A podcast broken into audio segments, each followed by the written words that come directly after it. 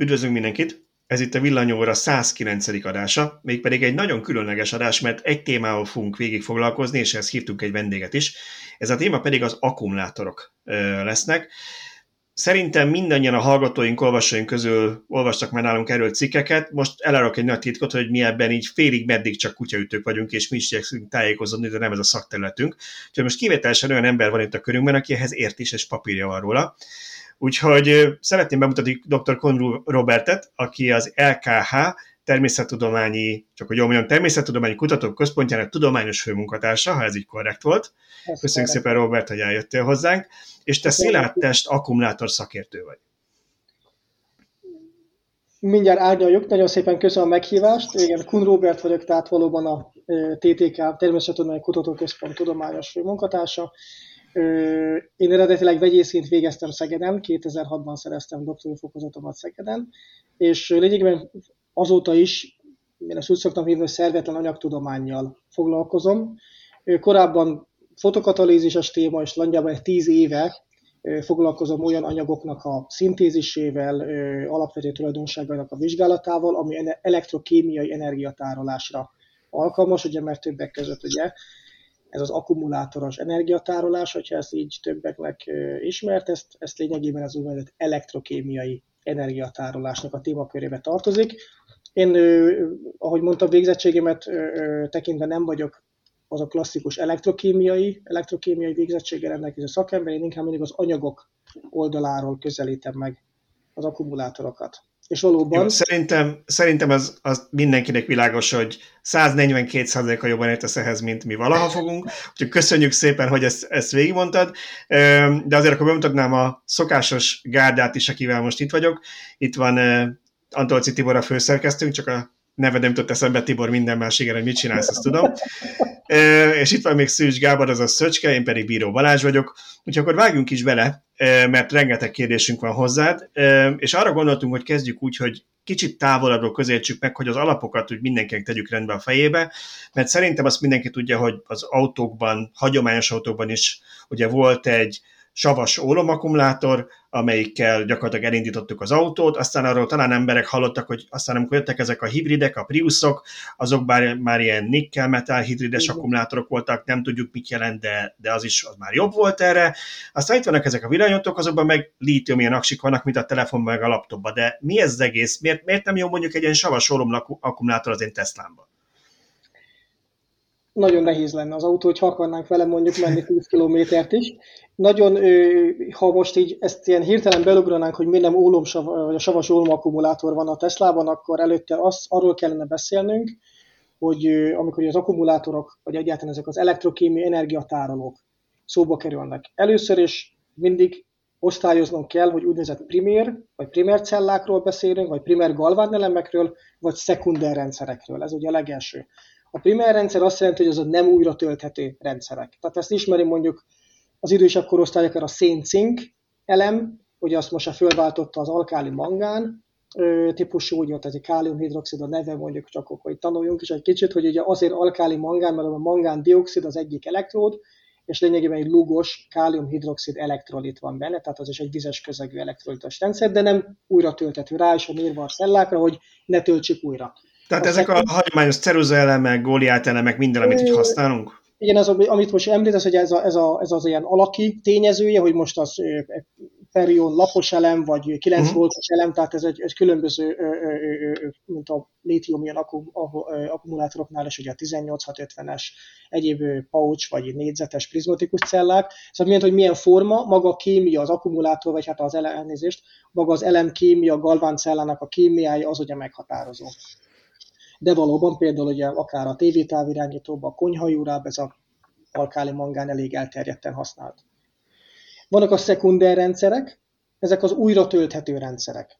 Hogy ezek azt jelenti, hogy ha ez az elektrokémiai reakciót lényegében nagyon leegyszerűsítve, és ha majd oda jutunk a lítium-ion aksik lelki világát boncolgatva, hogy lényegében van egy erős kémiai oldalról nézve egy redukálószer és egy oxidálószer. Ezeket engedem össze lényegében, ha úgy tetszik, reagáljanak egymással, hevesen reagálnának, hogyha ezeket nem térben elkülönítve engedném reagálni, ugye ez a galvánelem működésének az egyik alap tétele, vagy az alap, alap ö, ö, ö, megvalósítás, hogy egy úgynevezett redoxi reakciót, tehát egy elektron átmenettel járó reakciót, az, az egyik reakciópartner oxidálódik, az az elektront ad le, másik reakciópartner re, elektronokat vesz fel, ugye az a redukció, ezt térben elkülönítve játszatom le, nem összekever, nem, nem, nem egy helyen játszódik le a reakció, és ilyen módon az az elektron, vagy azok az elektronok, amik ebben az, a redoxi reakcióban részt vesznek, azokat fogjuk be mondjuk hasznos munkavégzésre, és hajtják az elektromos motort, vagy világítják a ledet, vagy világít, vagy működik a laptop. Tehát ugye így működik egy galván elem. Nos, hogy ez kisüt, ugye, vagy kimerítjük, lemerítjük, elhasználjuk, ugye kisütést bekövetkezik, akkor a primér rendszereknél nem tudjuk őket újra tölteni. Az az eredeti kémiai állapotot, ami az, az anódon, ugye a negatív elektród és a katódon, pozitív elektród ugye volt kisütés elején, nem tudom visszaállítani, mert itt ennek bonyolult kémiai folyamatok játszódhatnak le, mellékreakciók, eleve egy olyan, olyan irreverzibilis, vissza nem fordítható változás játszik, játszódik az anyagokban, ami alapján nem tudom visszaállítani, rekuperálni az eredeti állapotot. Az akkumulátorok, azaz a szekundárrendszerek esetében viszont, nyilván most ideális esetet feltételezve, vissza tudnám állítani a kezdeti kiindulási állapotot a kisütés folyamata után. És tulajdonképpen hogy a, a, a kisütött, illetve hogy a feltöltött, vagy az aktivált forma között tudok ugye számos cikluson keresztül ugye ugrálni, és ugye attól függ, hogy ugye most ez egy rosszabb minőségű lítiumion, vagy, vagy, savas ólom akkumulátor, ugye tudjuk azt, hogy melyik hogyan öregszik, ugye ez is egy nagyon fontos paraméter lesz majd ezeknél a, az elektrokémiai rendszereknél, hogy hogyan öregednek. De lényegében ez a legfontosabb, hogy van tehát primér és szekundár rendszer, és ezek után jövünk el oda ahhoz a ponthoz, hogy definiálnunk kell minden akkumulátor esetében egy energiasűrűséget. Uh-huh. Az, uh-huh. Tehát akkor ez alapvetően arról van szó, hogy mondjuk ennek a savas akkumulátornak, amellett, hogy nyilván vannak gondolom más tulajdonságai, ami már nem annyira rugalmas mondjuk, mint egy lítiumionnál, de az elsődleges probléma az, hogy nem elég az energiasűrűsége, nem? Tehát, hogy nagyon sok kellene belőle, ami hely igényes, meg súly is nagyon sok lenne az autónak. Az energiasűrűségnél is ez pontosan így van, tehát az energiasűrűséggel lehet ezeket a, ezeket a paramétereket tárgyalni, vagy ezeket a tulajdonságokat. Az energiasűrűség az ugye watt-óra per literben szokás megadni a fajlagos energiát watt-óra per kilóban. Tehát itt is rögtön látszik, hogy van egy tömegre vonatkoztatott, és vagy térfogatra vonatkoztatott úgynevezett energiasűrűség. Az energiasűrűséget egyébként nagyon könnyen megkaphatjuk, hogyha megszorozzuk az adott telep, vagy galváncella, vagy akár modulnak a feszültségét és a kapacitását. Tehát lényegében, hogy ezzel a energiatartalom egyenlő, hogy a kapacitással a feszültség. Most nagy, nagy vonalakban, hogyha mondjuk a kezünkbe fogunk egy egy 1865-ös cellát, rá van írva, hogy mekkora nominális, vagy a névleges kapacitása, tudjuk mennyi a névleges feszültsége, kettőt összeszorozzuk, wattórában megkapjuk az energiatartalmat, ezt mondjuk egy konyhai mérlegen lemérjük, hogy ennyi meg ennyi gram, akkor cella szinten, ugye nyilván azt átszámítjuk mondjuk kilóba, vagy hát kinek hogy lesz ki a mérlege, elosztjuk a tömegével, és rögtön megkaptuk annak a kezünkben lévő cellának a fajlagos energiatartalmát. Ha a térfogatát mérjük, mint egy hengernek, akkor pedig ugye mondjuk literben megadva az energia sűrűségét tudjuk megadni, és szintén nagyon fontos, hogy cella szinten. Ugye nyilván ha, erre... uh-huh. ha még ennyire távolról indulunk el, mint ólomsavas, nikkel, fémhidrid vagy lítiumion, itt azért egy elég erős kapcsolat van a, a térfogat és a tömeg között, tehát ami fizikailag nagyobb, az nehezebb is lesz az esetek többségében. Nyilván majd, ha már egy mélyebb szinten belemegyünk a modernebb technológiákba, akkor ott már lehetnek ebben kisebb eltérések. Itt, ott, itt azt kell meggondolni, hogy ha most ezt így leegyszerűsítenénk a, a kérdést, hogy például az ólomnak ugye a sűrűsége, tehát a beépített anyagoknak a, a, a, a, a sűrűségét, ha megvizsgálom, ha még tanultak, vagy megvannak még esetleg ezek a kémiai rémképek, hogy periódusos rendszer, ott meg lehet vizsgálni, hogy az egyes elemeknek mekkora a sűrűsége. Tehát, hogyha összevetjük mondjuk a lítiumnak, ami, ami ugye gram per köbcentiméter beszélek most a sűrűségről, ugye kisebb, mint a víznek, ugye rengeteg kísérlet, hogy lehet látni videót, hogy a lítium, ha rádobom a vízre, az egy dolog, hogy hevesen reagál, de úszik rajta. Ugye a, ráadásul egy hidrogén gáz és lítium hidroxid keletkezése közben hevesen elreagál. Az ólom ezzel szemben egy nehéz fém, az mindenki nagyon jó tudja, egy darab ólom azért annak, annak van súly, és nyilván hogy a beépített anyagoknak a, ilyen módon, hogy a, a fajlagos, vagy hát a, a sűrűségétől igen, igen erősen ez tehát befolyásolódik ez, hogy pontosan az mekkora lesz a tömegre, vagy inkább a térfogatra vonatkoztatott energiasűrűség. Csak egy adatösszehasonlításképpen rögtön az elején, majd eljutunk oda, hogy ezeket részletesebben tárgyaljuk, ólomsav, vagy hát a savas ólomakkumulátornak egy ilyen tólig, az nagyjából azt lehet mondani, hogy 35 és olyan 45, akkor már nagyon jónak kell lennie, watt óra per kiló. Hogyha 35-öt mondunk, vagy 40-et nem lövünk nagyon mellé. A litium-ion most egy state of the art, abszolút egy komerciális high-end terméknek szinten nagyjából 240-250 wattóra per kiló. Tehát akkor rögtön, rögtön eloszlathatjuk azt a tévhitet, hogy az akkumulátoroknak az energiasűrűsége vagy energiatároló képessége az, az elmúlt évtizedekben nem változott. Nagyon sokszor jönnek ezzel a, a ezzel a, a váddal, hogy uh, itt volt száz év az elektromos autóknak, hogy fejlődjenek és használhatóvá váljanak, és hogy nem történt semmi, hát dehogy nem nyolcszorosára nőtt az energiasűrűsége ezeknek az akkumulátoroknak, amiket, mag, amiket magunkkal viszünk, amivel tudjuk tárolni az energiát. Ez megint csak egy kicsit, ezt szét kell szedni ezt a témát. Itt, itt sok minden van össze, össze, összegyógyítva, összemasszírozva. Ha most én azt mondom, hogy ha én savasólom akkumulátort akarnék összehasonlítani egy, egy lítiumionnal, az, az én szememben az az almát a körtével, de lehet, hogy a mangót az uborkával.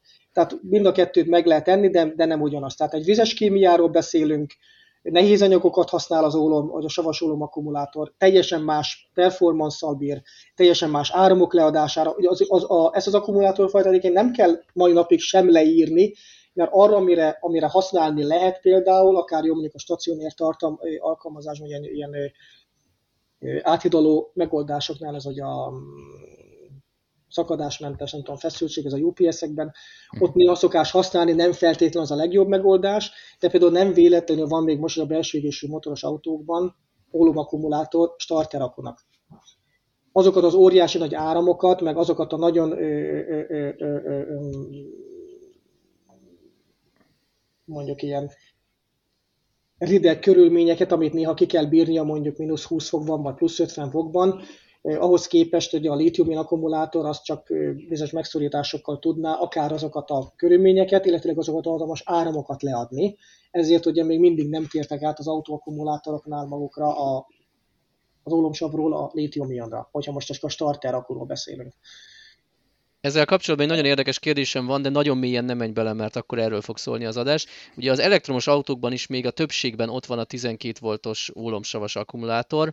Uh-huh. Ennek technikai, vagy csak költségbeni oka van? Tehát arra gondolok, hogy ezt olyan nagy sorozatban gyártják, hogy ezt a legegyszerűbb, legolcsóbb megvenni a gyártónak, vagy van műszaki oka is, hogy ez valamiért jobb, mint hogyha oda egy modernebb kémiát használnának?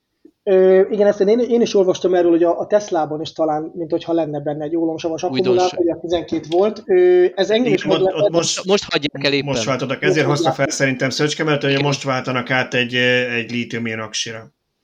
Hogy ennek, ennek gazdasági okai vannak, vagy az, hogy azt be tudták gyorsan szerem, mert az, hogy 12 voltos cellát nyilván ugye egy, egy modult, hogy össze tudok állítani lítium csomagból is, ez jó kérdés egyébként, ez, erre nem tudok nagyon választ adni, hogy, hogy ez pontosan miért lett, feltételezem, hogy ennek, ennek szimpla gazdasági okai lehetnek. Uh-huh.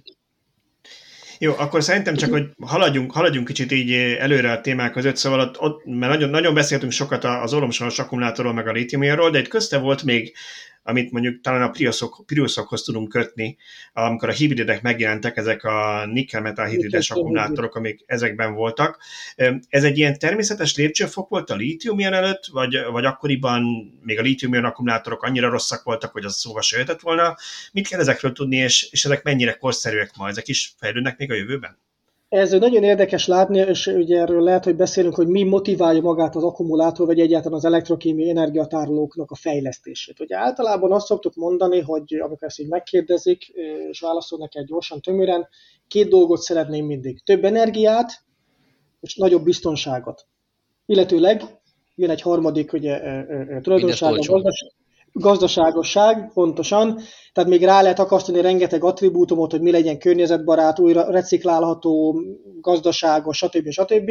De lényeg az, hogy minél nagyobb energiasűrűség legyen benne, és lehetőleg legyen biztonságos. Na most a lítium ionnal kicsit a, a kevéssé biztonságos felé kanyarodott el a világ, És azt kell látni egyébként érdekes módon, hogy amikor elkezdődött a maga az elektrokémiai energiatárolóknak a fejlesztése, vagy egyáltalán a, a megkonstruálása, érdemes arról tudni, hogy kb. 1800-as évek elején, tehát a 19. század hajnalán, valószínűleg a neve ismerős Alessandro Voltának, ő volt az, aki az első lényegében egy ilyen elektrokémiai telepet, vagy egy ilyen galváncella rendszert össze tudott állítani, a Volta oszlopa, a Kómova talán ki is van állítva az eredeti, vagy hát annak a másolata darab. Ugye cink és rézlemezekből, illetve egy tengervízzel átitatott ilyen bőrlemez, bőrlemez volt ugye maga a szeparátor, meg az elektrolit, ezzel nagyjából egy időben elindult a szekunder rendszereknek is a fejlesztése, a Ritter, Ritter oszlopának, ennek után lehet esetleg nézni, hogy ez hogy állt, mintált. Ez nagyon hasonló konstrukció, mint a Volta oszlopa, csak a Volta oszlopához képest a Ritter oszlopát néhányszor fel lehetett tölteni. Utána a plantéféle ólomsav, vagy tehát a savas ólom akkumulátor elindultak ugye abba, ugye ólom és ólomoxid, ugye a két, két elektród, aktív anyag, ugye, és Jött ugye a nik, nikkel kadmium, esetleg még ez is ismerős lehet többeknek. Uh-huh. a, a mai fiatal hallgatóknak a nikkel kadmium akkumulátorra már nem találkoztak, ugye én... Igen, nekünk még a Walkmanekben az volt, ha újra akartuk tölteni. Én még találkoztam vele pontosan, meg a Discmanben, úgyhogy az még, az még ment. Annak egy továbbfejlesztése lett a nikkel fémhidrőt, és a kadmiumnak a, a mérgezősége, a mérgező mi volt, ez is egy mérgező nehézfém, maga a sűrűsége miatt kellett egy olyan ötvözet, ami a hidrogént tudja, az, tulajdonképpen az is egy ilyen hidrogén shuttling cella maga a nikkel fémhidrid, és ott egy ilyen hidrogént elnyelő ötvözetet kellett kialakítani, ami megint csak a sűrűségét tekintve sokkal kevesebb, sokkal alacsonyabb, mint a, mint a kadmiumé, nem beszélve arról, hogy nem annyira mérgező. De vegyük észre, hogy ez mind, ez mind ezek az akkumulátorok, vagy ezek a szekunder rendszerek mind vizes elektrolitot tartalmaztak. És jött ugye a kérdés, hogy jó, rendben, elértünk a nikkel fémhidridig, most megint mondanék ilyen benchmark adatokat, ugye a ólomsavnál, vagy a savasólomnál, ugyanazt jelenti a kettő, 35-öt mondtam most, wattóra per kiló. Ez a nikkel kadmiumnál, ez fölcsúszott olyan, olyan 50-60, már ez is nagyon pozitívak lennénk, akkor ez dupla növekedés, de jó. A nikkel fémhidrid megalkotásával megint csak a wattóra per kül felment 70-90, attól függ, hogy mennyire rossz vagy jó az anyag. És ezek jelent az, hogy hát hogy a fenébe kellene ezt tovább növelni. Hogyan lehetne tovább növelni az energiasűrűs? Nyilván a kapacitás ugye az egyik, és hogy mondtam, a cella feszültség. Most a cella feszültségnél tudni kell, hogy egy vízes elektrolitról beszélünk, arról is valószínűleg többen hallhatok, hogy a víz az elektrolizál, most, hogyha nincsenek túlfeszültségek, 1,23 voltnál. Hogy miért lehet alkalmazni mondjuk két voltot az ólomsavban, ezt most hagyjuk, ott, ott különböző leválási potenciáloknak a köszönhetően lehet két voltos nominál feszültséget cellánként elérni, de nagyjából elérték azt a limitet ezekkel a cellákkal, hogy, hogy a feszültséget cella szinten nem tudják tovább növelni. És ettől, ekkor jött egy paradigmaváltás, sőt ugye jött a gondolat, hogy kellene aztán a lítiumot, mert hát mégiscsak az a legkönnyebb fém, egy, no, mindenkinek ismert, vagy hát a, aki mindenképpen kémiával foglalkozik, egy nagyon erős redukálószer. Tehát érdemes lenne a lítiumot használni az elektrokémiai cellákban, mint elektrokémiai aktív komponens. Na igen, ám, de a lítium nem kompatibilis a vízzel. És ekkor jött a paradigma váltás, hogy na akkor menjünk el egy szerves elektrolitot tartalmazó rendszer felé. Hát, ha ott ki tudunk alakítani egy olyan, olyan akkumulátor kémiát, ami alkalmas lesz arra, hogy megnöveljük nagyon nagy mértékben a feszültséget, és hát természetesen attól függ, hogy milyen anyagokat használunk, anódként és katódként, még a kapacitást is. És így született meg, ugye 1991-ben dobták piacra hogy a Sony az első működő lítium-ion akkumulátort, ami már szén alapú anódot, és ezt a lítium, ez valószínűleg sokak számára megint csak ismert, ez a lítium kobaltoxid, alapú katódot tartalmazta, amiért ugye néhány évvel ezelőtt Nobel-díjat kaptak a csoportok. Tehát lesz egy, kis, egy pillanatnyi kitérő megint, körülbelül időben mennyi telt el a technológia kutatásának megkezdése, tehát a lítiumos technológia megkezdése és a piaci érett termék között? Ha jól emlékszem, a 70-es évek derekán, 73-75-ben kezdődött el a kutatás a lítium aksiknak, ott még nagyon érdekes, mert vissza fogunk menni oda, honnan kiindultunk, tehát ott lítium-fém valóban, lítium-fém anódot akartak használni, amit mi is fogunk egyébként most a szirártest akoknál, zárja bezárva, és majd, hogy oda jutunk. Nem ördögtől való. Az volt a baj, hogy ami, ami egyébként manapság is baj, hogy egy úgynevezett dendrit növekedés miatt. Tehát a lítium ion, amikor én azt kiredukálom és, kiox, és oxidálom, ugye oxidálom, akkor ugye beoldódik, kvázi az elektronról szolvatálódik, bemegy, elektronok mennek a külső áramkörben, végzik a munkavégzést, amikor a visszafelé folyamat van, akkor pedig leválasztom őket, lényegében egy lítium, angolul lítium platingnek, vagy egy ilyen lítium leválasztás, ugye redukció történik. És az a baj, hogy a lítium felülete nem egyenletes, tehát nem, nem homogénen történik ez, és ugye lehet, hogy ez is egy ismert kifejezés, az a dendrit keletkezés, ez abban a, azokban a rendszerekben fokozottan jelentkezett, és néhány töltési ciklus után praktikusan a cella cellában lévő anód és a katód oldal ezekkel a kis tűs alakú kristályokkal, fém lítium dendritekkel rövidre záródott. Tehát akkor magyarul a használat során, vagy a, a ciklusok során ilyen lerakódás képződött a cellán belül, és utána ez rövidre zárt? Nevezzük ezeket, ne, tehát ne lerakódásnak hívjuk, hanem ezeket a kiredukálódó lítium fém.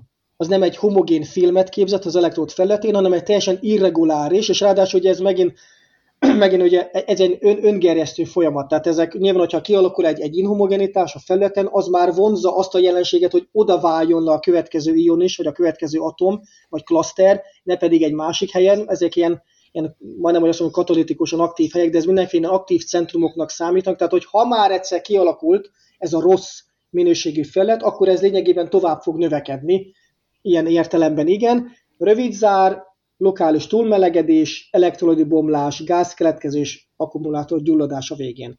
És akkor ugye ezt elvetették.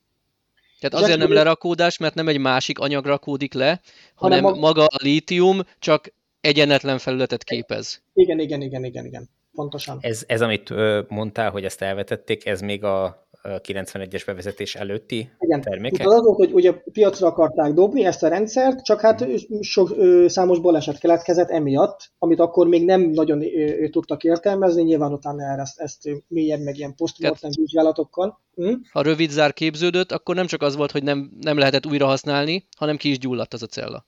A rövid zárat úgy lehet elképzelni egyébként, azt is tudjuk analizálni itt a laborban, nagyon egyszerűen egy kulomb hatékonyság mérés, hogy van egy cellán belül rövid zár, tehát egy önkisülési ráta egész egyszerűen megnő. Ha viszont az olyan mértéket öl, ölt, akkor ugye ott mint egy picik és áramvezető drótokat képzeljünk el. És ugye tudjuk azt, hogyha elektromos vezetés, azzal jár hő, keletkezés, stb. stb. Tehát ott, ott, ott egész egyszerűen lokálisan, tehát egyrészt az, hogy röviden zárodott a cellod, nagy áramok folytak az hőt generált, és a hő az az egyetlen olyan dolog, ami például, vagy nem az egyetlen, de az egyik olyan dolog, ami nagyon rosszat tesz magának a lítium cellának, mert a benne lévő elektrolid például 70 fok fölött elkezd mondjuk úgy elboblani.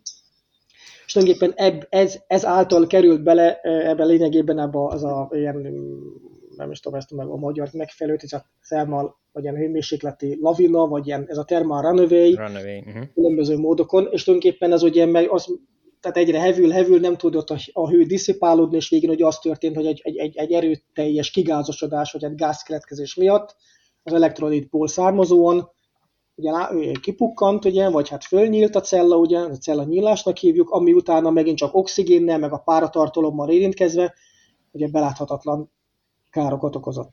Na, akkor ne csigáld szóval... bennünket, mi volt a megoldás? Igen, hát a megoldás igen az volt, hogy jött ugye Akira Yoshino professzor és csapata, akik, aki foglalkozott ilyen szénalapú lényegében anyagokkal, nem, nem, nem egészen grafit volt akkor ugye a, a, a befutó, ami most egy standard anyagként használatos, de mindenképpen arra gondoltak, hogy ne fém lítium legyen benne ilyen tömbi formában, hanem legyen benne egy olyan anyag, és itt jutunk el maga ugye az az, az interkalációs elektródoknak lényegében a, a, a lényegéhez, hogy legyen egy olyan, olyan host, egy olyan vendégnek, ez a host ugye most ez az angol, megint csak a szakértőben az így nevezzük, tehát legyen egy olyan fogadó anyag, amiben a lítiumot én ki tudom redukálni.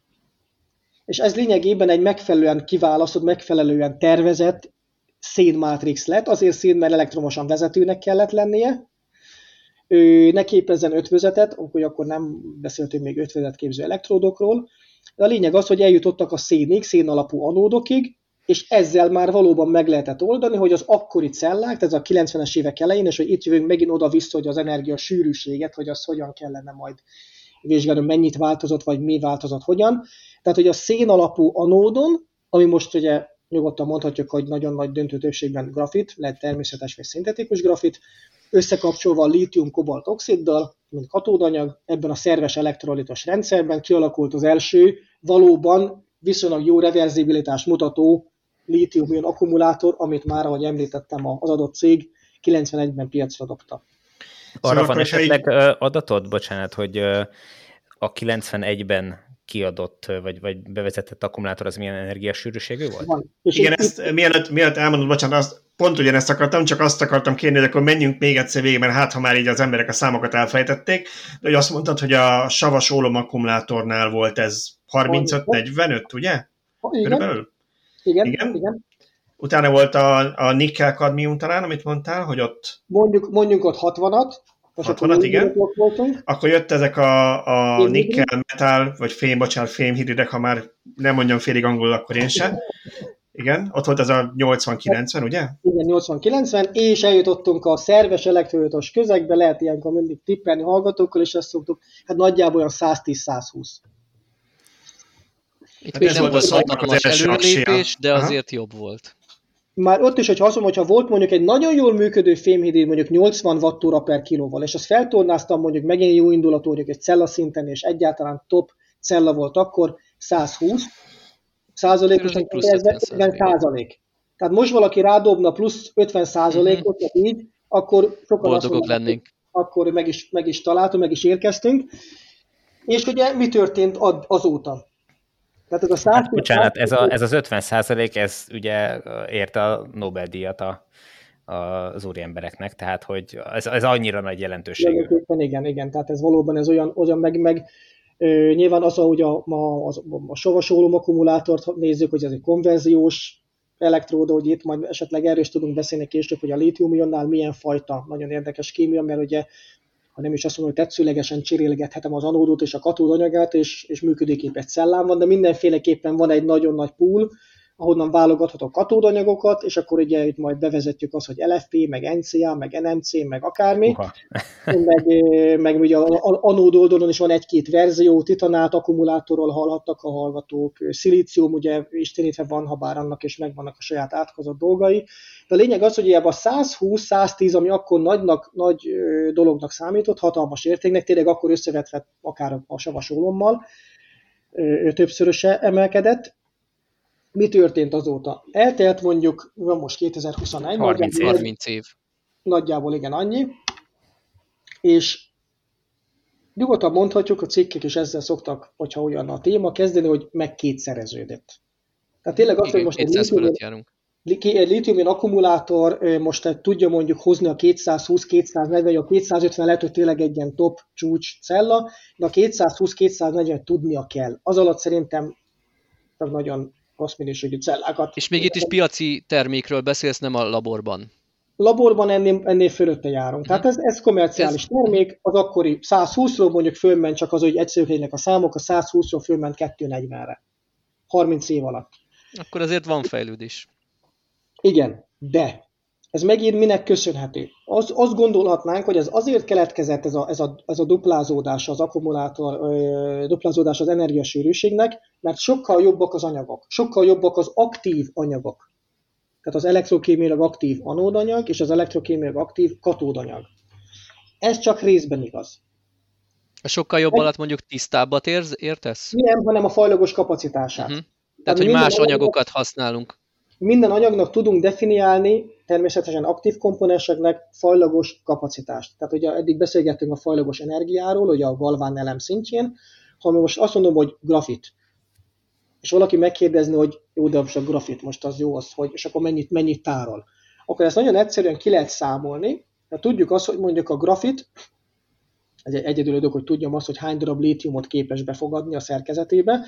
Általában 6 darab szénatomra jut egy darab lítium tehát C6Li, ez a litiált grafit, ez egy gyönyörű ó-arany, egyébként brutálisan reakcióképes és legalább olyan erős redukálószer, mint a lítium, fém maga. Ez a litiált grafit, ennek a fajlagos, vagy hát ennek a grafitnak a fajlagos kapacitása, és itt jön megint, megint egy ö, mértékegység, a milliamper óra per gram. Tehát egy gram adott anyag, hány, vagy mekkora milliamper órában ki lehet fejezni kulomban, és ki lehet fejezni amperórában, de ugye milliamper órában szoktuk kifejezni, mekkora kapacitást tud eltárolni. És ezt ki lehet egyszerűen számolni, hogy az grafit esetében ez 372. Ez az elméleti felső Ez az elméleti. Ezt, ezt, ezt egyébként a grafit az nagyjából ezt tudja is hozni. Tehát akkor ez az, amit elvárhatunk, amikor említett, hogy a nikkel fémhidridnél elérték a plafont, akkor ha elérnék a plafont a lítium-ion technológiánál, akkor ezt az energiasűrűséget érhetnénk el, jól értem? A jelenlegi 240 helyett? Nem, ez nem energiasűrűség, itt, oh. itt, van, itt, itt van hogy a, a, a ez, ez, fajlagos, ez fajlagos kapacitás. Uh-huh. Az adott aktív anyagnak mekkora fajlagos kapacitás. És ez egy dolog, hogy a mai napig ezen az egyik, ezen megy a hajsza, és ezt hajházzák sokan, hogy minél nagyobb fajlagos kapacitású anyagokat beépíteni a cellába, amivel az energia sűrűséget, ugye E egyenlő Q-szorú, tehát a, a, a Q-t, vagy a, a töltést, vagy hát a kapacitást tudom ugye maximalizálni. Tehát minél nagyobb az adott, a beépítendő anyagnak a fajlagos kapacitása, annál, annál kevesebb mennyiséget kell, ha úgy tetszik, beépítenem ugyanannak a kapacitásnak a realizálásához. Rövid szösszenet a szilíciumhoz, a szilícium ötvözetképző anód lenne, ha bevetnék, majd legfeljebb kérdezzétek meg, hogy majd később, hogy hogy érünk, hogy miért nem használják egyelőre még. Annak a fajlagos kapacitása eléri a szilícium, azt mondom, hogy 4,4, de ilyen 4, 4, 4 a lítium, lítium-szilícium arány 1 a 4-hez nagyjából. Fajlagos kapacitása a szilíciumnak, megint csak, hogy a gramban szilícium is egy könnyű elem, 3000, 3700, 3200, tehát mint, nagyjából tízszerese, mint a szénnek. Uh-huh. Ezért lenne nagyon jó a szilíciumot, az ötvözőképző anód, ahogy mondtam, bevetni, mert praktikusan, amit most én használok egy cellában grafitból x grammot, milligrammot, annak praktikusan elég lenne az egy tizede, hogy ugyanazt a kapacitást hozzam. Tehát ez, Akkor ez csak, hogy, csak hogy ezt egy kicsit rendbe tegyük, és most bevállalom, hogy lehet, hogy hülyeséget fogok mondani, úgyhogy lehet majd értszedni rajta a kommentekben, de szerintem, hogyha, hogyha rendbe tesszük most, akkor sok mindenkinek így kigyullad a kis lámpa, mert ugye amikor általában arról beszélünk, hogy lítium ilyen akkumulátor, a lítium az a katódban van ezek szerint, ugye? Jól sejtem. Rosszul mondtam? A lítium az a, a katódban, a lítium ö, egy úgynevezett lítium átmeneti fém oxidban van benne. Ez Igen. Így, tehát ugye az azon az oldalon van, és igazából ugye mindig arról beszélünk, hogy, hogy ugye ezeket ugye próbálják javítani ezeket az akkumulátorokat, de akkor ebben nagyon fontos az anód oldal is. Ugye arról beszéltél, hogy korábban szenet használtak, most már grafitot használnak, és próbálják a grafitot ezek szerint szilíciumra cserélni minél nagyobb arányban, vagy akár teljesen, azért, hogy még jobb legyen az akkumulátor. Tehát ugye mindenki a lítiumon lovagol, de lehet, hogy sokkal fontosabb alkotóelemek vannak ebbe az aksiba, amit tekergetni kell, hogy jobb legyen álljunk meg egy pillanatra, annál a pontnál, hogy a grafitnak a fajlagos kapacitása 372 mAh per gram. A lítium kobalt oxid, vegyük a klasszik anyagot, hogy a John B. Goodenough, amiért kapta Nobel-díjat. A lítium kobalt oxid fajlagos kapacitása szerintetek több vagy kevesebb? Hát az lenne a logikus következtetés, hogy kevesebb, de ha így kérdezed, akkor több lesz. Nem. Nem, kevesebb. Ráadásul nagyjából egy harmada. Ez egyébként akkumulátor gyártásra fontos, hogy ezt a kettő oldalt ezt meccseljék egymással, tehát kiegyenlítsék ugye a, kap, a fajlagos kapacitásbeli különbséget. Tehát nagyjából a lítium kobalt oxidok a fajlagos kapacitás ilyen 110 mAh per gram. És ezen megy pontosan az egyik kutatás irány, hogy minél nagyobb fajlagos kapacitású katód aktív anyagokat hozzanak létre. Tehát ott is a milliampere per gramban kifejezett mennyiség minél nagyobb legyen az adott anyagnál. Tehát akkor, ha, ha jól értem, akkor a két oldalnak nagyjából egyformának kell lenni ahhoz, hogy működjön a... Ez azért, azért kell, mert ha most azt mondja, az egyik oldalon van egy kapacitás, mit tudom én, 10, a másikon kapacitás 100, akkor ugye nyilván, hogy én csak a 10-et tudom kihasználni, uh-huh. tehát 90 mhm. nekem halott anyagot van. Aha. Hogy az nem, nem tudom lítián, tehát hogyha mondjuk a, azt mondom, hogy veszek mondjuk 1 gram lítium kobaltoxidot, ennek a falagos kapacitása 120 mAh per gram, és beleteszek 1 gram szenet, akkor lényegében, vagy aminek 372, akkor ott lesz egy olyan dead mass, egy olyan, olyan, olyan, olyan inaktív volumen, térfogat, mennyiség, amit nem tud kihasználni. Ugye ezért kell, nyilván ugye ez meg a, minél jobban kell minimalizálni ugye az anyagoknak a, az ilyen jellegű fölösleges anyagok mennyiségét, hogy aztán a wattóra per kilóban kifejezett energiasűrűség, vagy hát fajlagos energia minél magasabb legyen. Jó, én egy akkor... kicsit most előre haladnék, mert uh, még nem beszéltünk a szilátes takokról, és uh, elég, Jó, eléggé... Más, más teljesen uh, szilátes eléggé, eléggé elástuk már magunkat a részletekben. Szóval ugye most már nagyjából érkeztünk akkor, hogy lítium akkumulátorok megjöttek, piacra kerültek, és az elmúlt, mit tudom én, 30 évben mennyit javultak. Félig említetted, hogy ezeknek különböző változatai vannak, amiket nyilván most minket elsősorban az elektromos autók érdekelnek ebből a szempontból, amiket ott látunk használnak, ugye NMC, NCA, LFP, Mesélj nekünk ezekről egy picit, röviden, hogy melyikről mit kell tudni, és melyik mire jó, vagy valamelyik a jövő kulcsa, hogy önmagában. És akkor szerintem, bocsánat, itt akkor bele lehet azt szőni, hogy, hogy milyen különböző jellemzőkre lehet ezeket ugye fejleszteni, mert ha jól értem, akkor, akkor mindegyik valami szempontból másra jó. Egyik olcsó, a másik tartós, a harmadik biztonságos. Könnyű, biztonságos, tehát hogy... Olcsó, igen, az volt igen, igen, Nyilván tehát, idézőjelben hogy... olcsó persze. Jó, de hogy... Egyik hogy... olcsóbb, mint a másik, vagy kevésbé drága. Jósítjuk, hogy, jósítjuk, hogy, hogy ilyen különbségek vannak elsősorban közöttük? Mindenféleképpen ez nagyon jó, nagyon jó ö, ö, ö, látásmód, és nagyon-nagyon fontos, hogy ez a ruháknál ez a one size fit, ez akkumulátoroknál nincs így. Tehát meg kell találni azt, hogy mire akarom. Mm. És, most tényleg az, hogy akkor lehet, hogy itt éjfélig fogunk beszélgetni, hogyha mondjuk azt mondom, hogy egyszerre hajhásszák mondjuk a teljesítménysűrűséget, tehát gyors töltés, vagy esetleg nagy áramok leadása, és a nagy kapacitást. Ez, ez, ezek, ezek kompromisszumos dolgok, de ez majd akkor térjünk erre később. Az, hogy LF, ezek a kódnevek, LM, LM, miért volt ez? LFP, NCA, NMC, stb.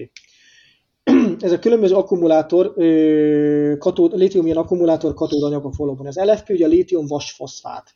Az NMC, ugye, az a, ugye a lítiumot ilyenkor leharapjuk, mert ezeken L, L betűvel kéne kezdeni a rövidítésnek, a NMC, nikkel, mangán, kobalt. NCA, nikkel, kobalt, alumínium. Nagyon fontos, hogy mindegyik anyagnak NC, az LFP-t most azt egy kicsit a, lehet, hogy a végére veszem, mert az nem olyan, nem olyan jó anyag. Igen, az, az amúgy is autóknál nemrég jelent meg, úgyhogy kezdjük a klasszikusabbal, ami a legtöbb elektromos autóban van, hogy az NMC vagy az NCA. Pontosan. Tehát ugye mit, mit miért adtak Nobel-díjat? Az LCO, lítium kobalt oxid. A lítium-kobalt-oxidnak van számos olyan tulajdonsága, azon túl, hogy a kobalt benne van, és ez toxikus, és esetleg mostanában vált drága is, meg egyéb más mondjuk ilyen geopolitikai helyzetéből adódóan nem szerencsés, hogy beleteszik a kobaltot az akkumulátorba, megjegyzem, az elektrokémiai jellemzője nagyon, nagyon jók. A lítium-kobaltoxidnál, az LCO akkumulátornál 90-es években az ott is azért sok baleset származott, még annak ellenére is, hogy grafit anódot használtak, ugye az, az ős lítium aksikban.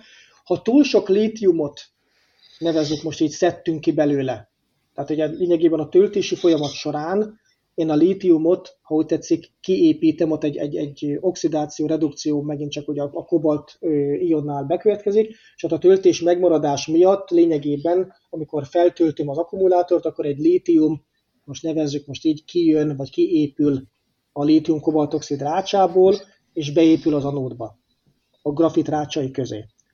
Ha ez megtörtént, akkor utána ki tudom sütni, és akkor a lítium kijön a grafit rácsából, vagy ebből a rétegek közül, és beépül a kobaltoxidba, és töltés, kisütés, stb. oda-vissza. Amennyiben a lítium-kobaltoxidból túl sok lítiumot szedtek ki, tehát túl sokat ö, ö, oxidálták, túl, túl sokáig oxidálták a, a túl, Túltöltésről beszélünk gyakorlatilag? Pontosan, pontosan akkor a lítium-kobaltoxid egész egyszerűen átkristályosodott kobaltoxiddá, miközben oxigén szabadult fel a cellában, és ennek következtében megint csak a cella felgyulladt. Ezért az LCO-t viszonylag rövid határidővel most hát ma talán nem is lehet kapni simán lítium-kobaltoxidos cellát. Viszont minden, amiknek felsorolt ilyen NCA, stb. NMC-nek, ez az ős anyja, ha úgy tetszik. Ez azt jelenti, hogy a kobalt tartalmat megpróbáljuk most már redukálni, és kiváltani olyan más átmeneti fémionokkal, ez a perőzös rendszer, ahol ilyen karcsúvá válik, hogy azok az átmeneti fémionok, kiváltani más olyan vegyértékváltó átmeneti fémionokkal, ami szintén mutat előnyös elektrokémiai sajátságokat. És itt jön be mondjuk a képbe az, hogy mondjuk NMC, nikkel, mangán, kobalt, ez összetételét tekintve lítium, nikkel, mangán, kobalt, O2. Tehát a kobaltnak most már az elég nagy hányadát lecseréljük, vagy lecserélték, a, rács, a kristály rácsba építenek be, mangán és nikkel ionokat. Ennek van aztán elektrokémiai vonzata, meg hozadéka, és gazdasági és biztonságtechnikai aspektusa is. És ugye hallottunk még ezeket, hogyha az még megspékeljük még azzal azt, ezeket a kódneveket, hogy mondjuk NMC 632, NMC 811, ezzel is foglalkozunk a laborban.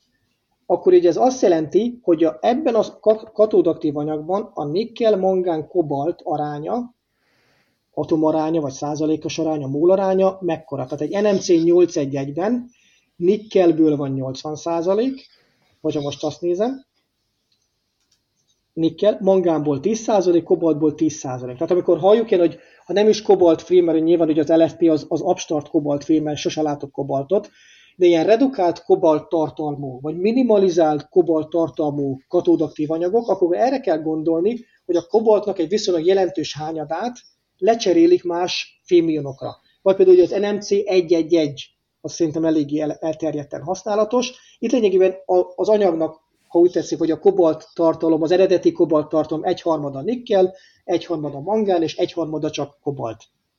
És ugye ma, manapság azt látjuk, hogy az autógyártók egyre más az 8-1-1 arányú cellák felé mennek, vagy azt próbálják bejelenteni, vagy elérni, mert pontosan ezért, hogy a kobalt tartalma csökkentsék? Kobaltartalom csökkentése, illetőleg a NMC-nek és a fajlagos kapacitása valamennyivel magasabb. Tehát ott már ilyen 160-170 watt milliamper per gramról beszélünk. Tehát ott is egy... Tehát akkor igazából ezt úgy kell értenünk, nem, hogy, igaz, hogy önmagában az lenne legjobb, hogy a kobalt lenne benne, nem tudom, hogy csak, vagy nagyon sok kobalt lenne benne, mert hogy az akkor lenne jobb a teljesítménye, de, de próbáljuk ezt kivonni belőle, hogy minél kevesebb legyen. Nem feltétlen van ez így, tehát a kobaltnak a, a, a, a kivétele az, az, tehát a 8 nek pontosan az a baj, és itt szerintem ebbe, e, ilyen irányba és ilyen mélységében ne, ne menjünk bele, mert a szerkezetet, amikor én ennyire redukálom a, a, a kobalt mennyiségét, és a 811-et fogok kialakítani, akkor ott olyan a kristály szerkezetben olyan kation elvándorlás és olyan szerkezeti instabilitások keletkeznek, amivel lényegében az anyag inaktívvá válik. Tehát nagyjából most én látható itt a laborban, meg a, a, a tudományos nemzetközi irodalomban is, olvasható, hogy ez a 811 ez olyan, olyan minimális mértékre van már szorítva a kobalt, ami lényegében az hátráltatja, hogy egy jó reverzibilitással, tehát töltés kisütés reverzibilitással működő akkumulátoranyagot tudjunk előállítani. Tehát hát akkor ezek szerint a 811 az már nem is igazán életképes? Hát elértük a határt, mondjuk. Sok a baj vele, sok a baj vele, tehát ilyen úgynevezett ilyen az angol irodalom ilyen cation mixingnek hívja, tehát a lítium és a nikkel egymással helyet cserél, nem stabil a rendszer, ott az ionok folyamatosan cserélődnek a rendszer, és egy inaktív fázissá alakul. Tehát egyelőre sok, tehát tényleg, tényleg nagyon intenzíven kutatják, alapkutatási szinten, pontosan emiatt, hogy hogyan lehetne a szerkezetet megőrizni mert már olyan, olyan mértékben csökkentették a kobalt tartalmat, ugye most 10% körül, hogyha az LCO-t vetem össze, hogy itt már szerkezeti instabilitásról. Tehát akkor, akkor, hogyha jól értem, akkor jelenleg az LFP-t leszámítva a többiből nem, nem is igazán hagyható el a kobalt, a, a többi kémiában. Hát, ha ezt a fajtát, ezt a réteges oxidokat akarjuk ö, forszírozni, akkor, akkor nyilván ez, ez a szerkezethez mondjuk akkor egyszerűen az hozzájár, hozzá tartozik. Hm. Uh-huh. Jó, itt akkor az, az beszéltük, hogy hogy az energiasűrűség az, az javítható. Mik még azok a tényezők, amikre optimalizálnak, amire oda kell figyelni, amikor akkumulátorokat fejlesztenek? Ugye beszéltünk az árról, a tömegről, az energiasűrűségről, a, a teljesítménysűrűségről, biztonságról. Biztonság, a biztonság, igen. Lehet, hogy akkor itt rá is tudunk kanyarodni mondjuk a szilárdtest témára, hogy miért lenne érdemes fejleszteni, miért kell egyáltalán fejleszteni szilárdtest akkumulátorokat.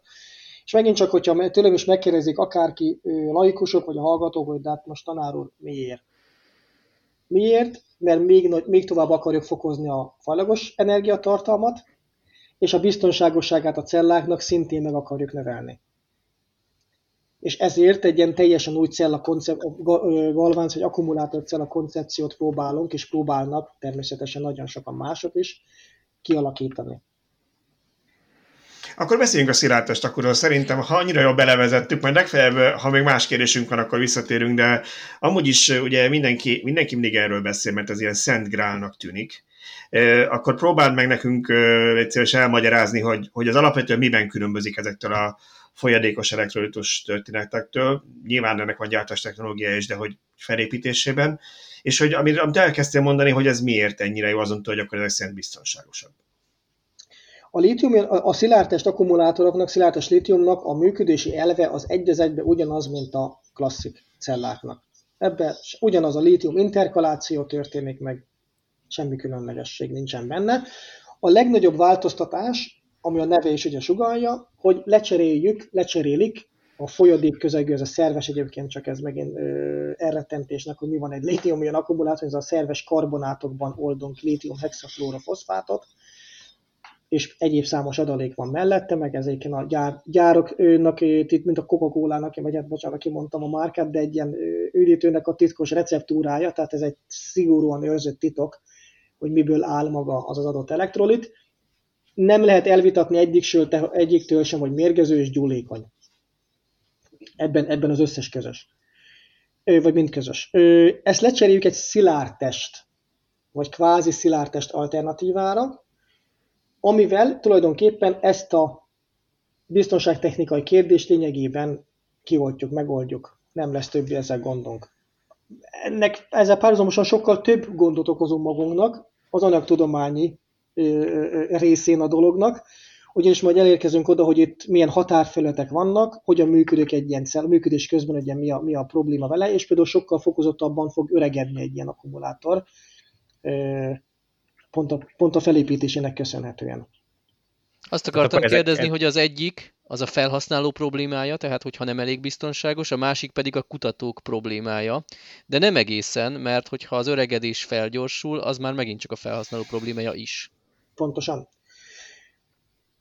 Arról beszéljünk egy picit, hogy a szilárdtest akkumulátoroknál általában háromfajta szilárdtest, nevezük most a polimereket is ide, szilárdtest elektrolitot tudunk használni. Tehát mik az alternatívái a folyadék elektrolitnak?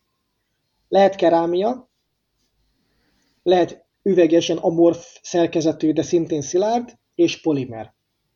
Tehát ez nagyjából megint az a három ilyen nagyobb csoport, família, amiből lehet választani, vagy egyáltalán anyagfajta, féleség, amiből én tudok mondjuk egy, egy működőképes szilárdtest cellát építeni. Azért a polimerekre, hogy inkább ilyen kvázi szilárdtest, mert megjelenési formájukat tekintve ilyen elasztikus, plastikus, attól függ, most mire gondolunk, hogy most egy melegített rágógumi, vagy a hidegebb méz, tehát ő nem úgy viselkedik mondjuk egy kerámia lapka, vagy egy kerámia film, vagy akár egy ilyen üveges amorf szerkezetű anyag, de mégis ugye nyilván nem úgy folyik, nem olyanak a reológ, nem olyan a, a folyási sajátságai, mint egy, mint egy folyadék elektrolitnak. A szilárdtest elektrolitok, és itt jön az az anyagtudományi kérdés, hogy miért nincsenek most még a szilárdtest akkumulátorok beleépítve a, akár a okosórába, akár a mobiltelefonban, nem beszélve mondjuk az elektromos autókról. Első és legfontosabb, és ez volt mondjuk én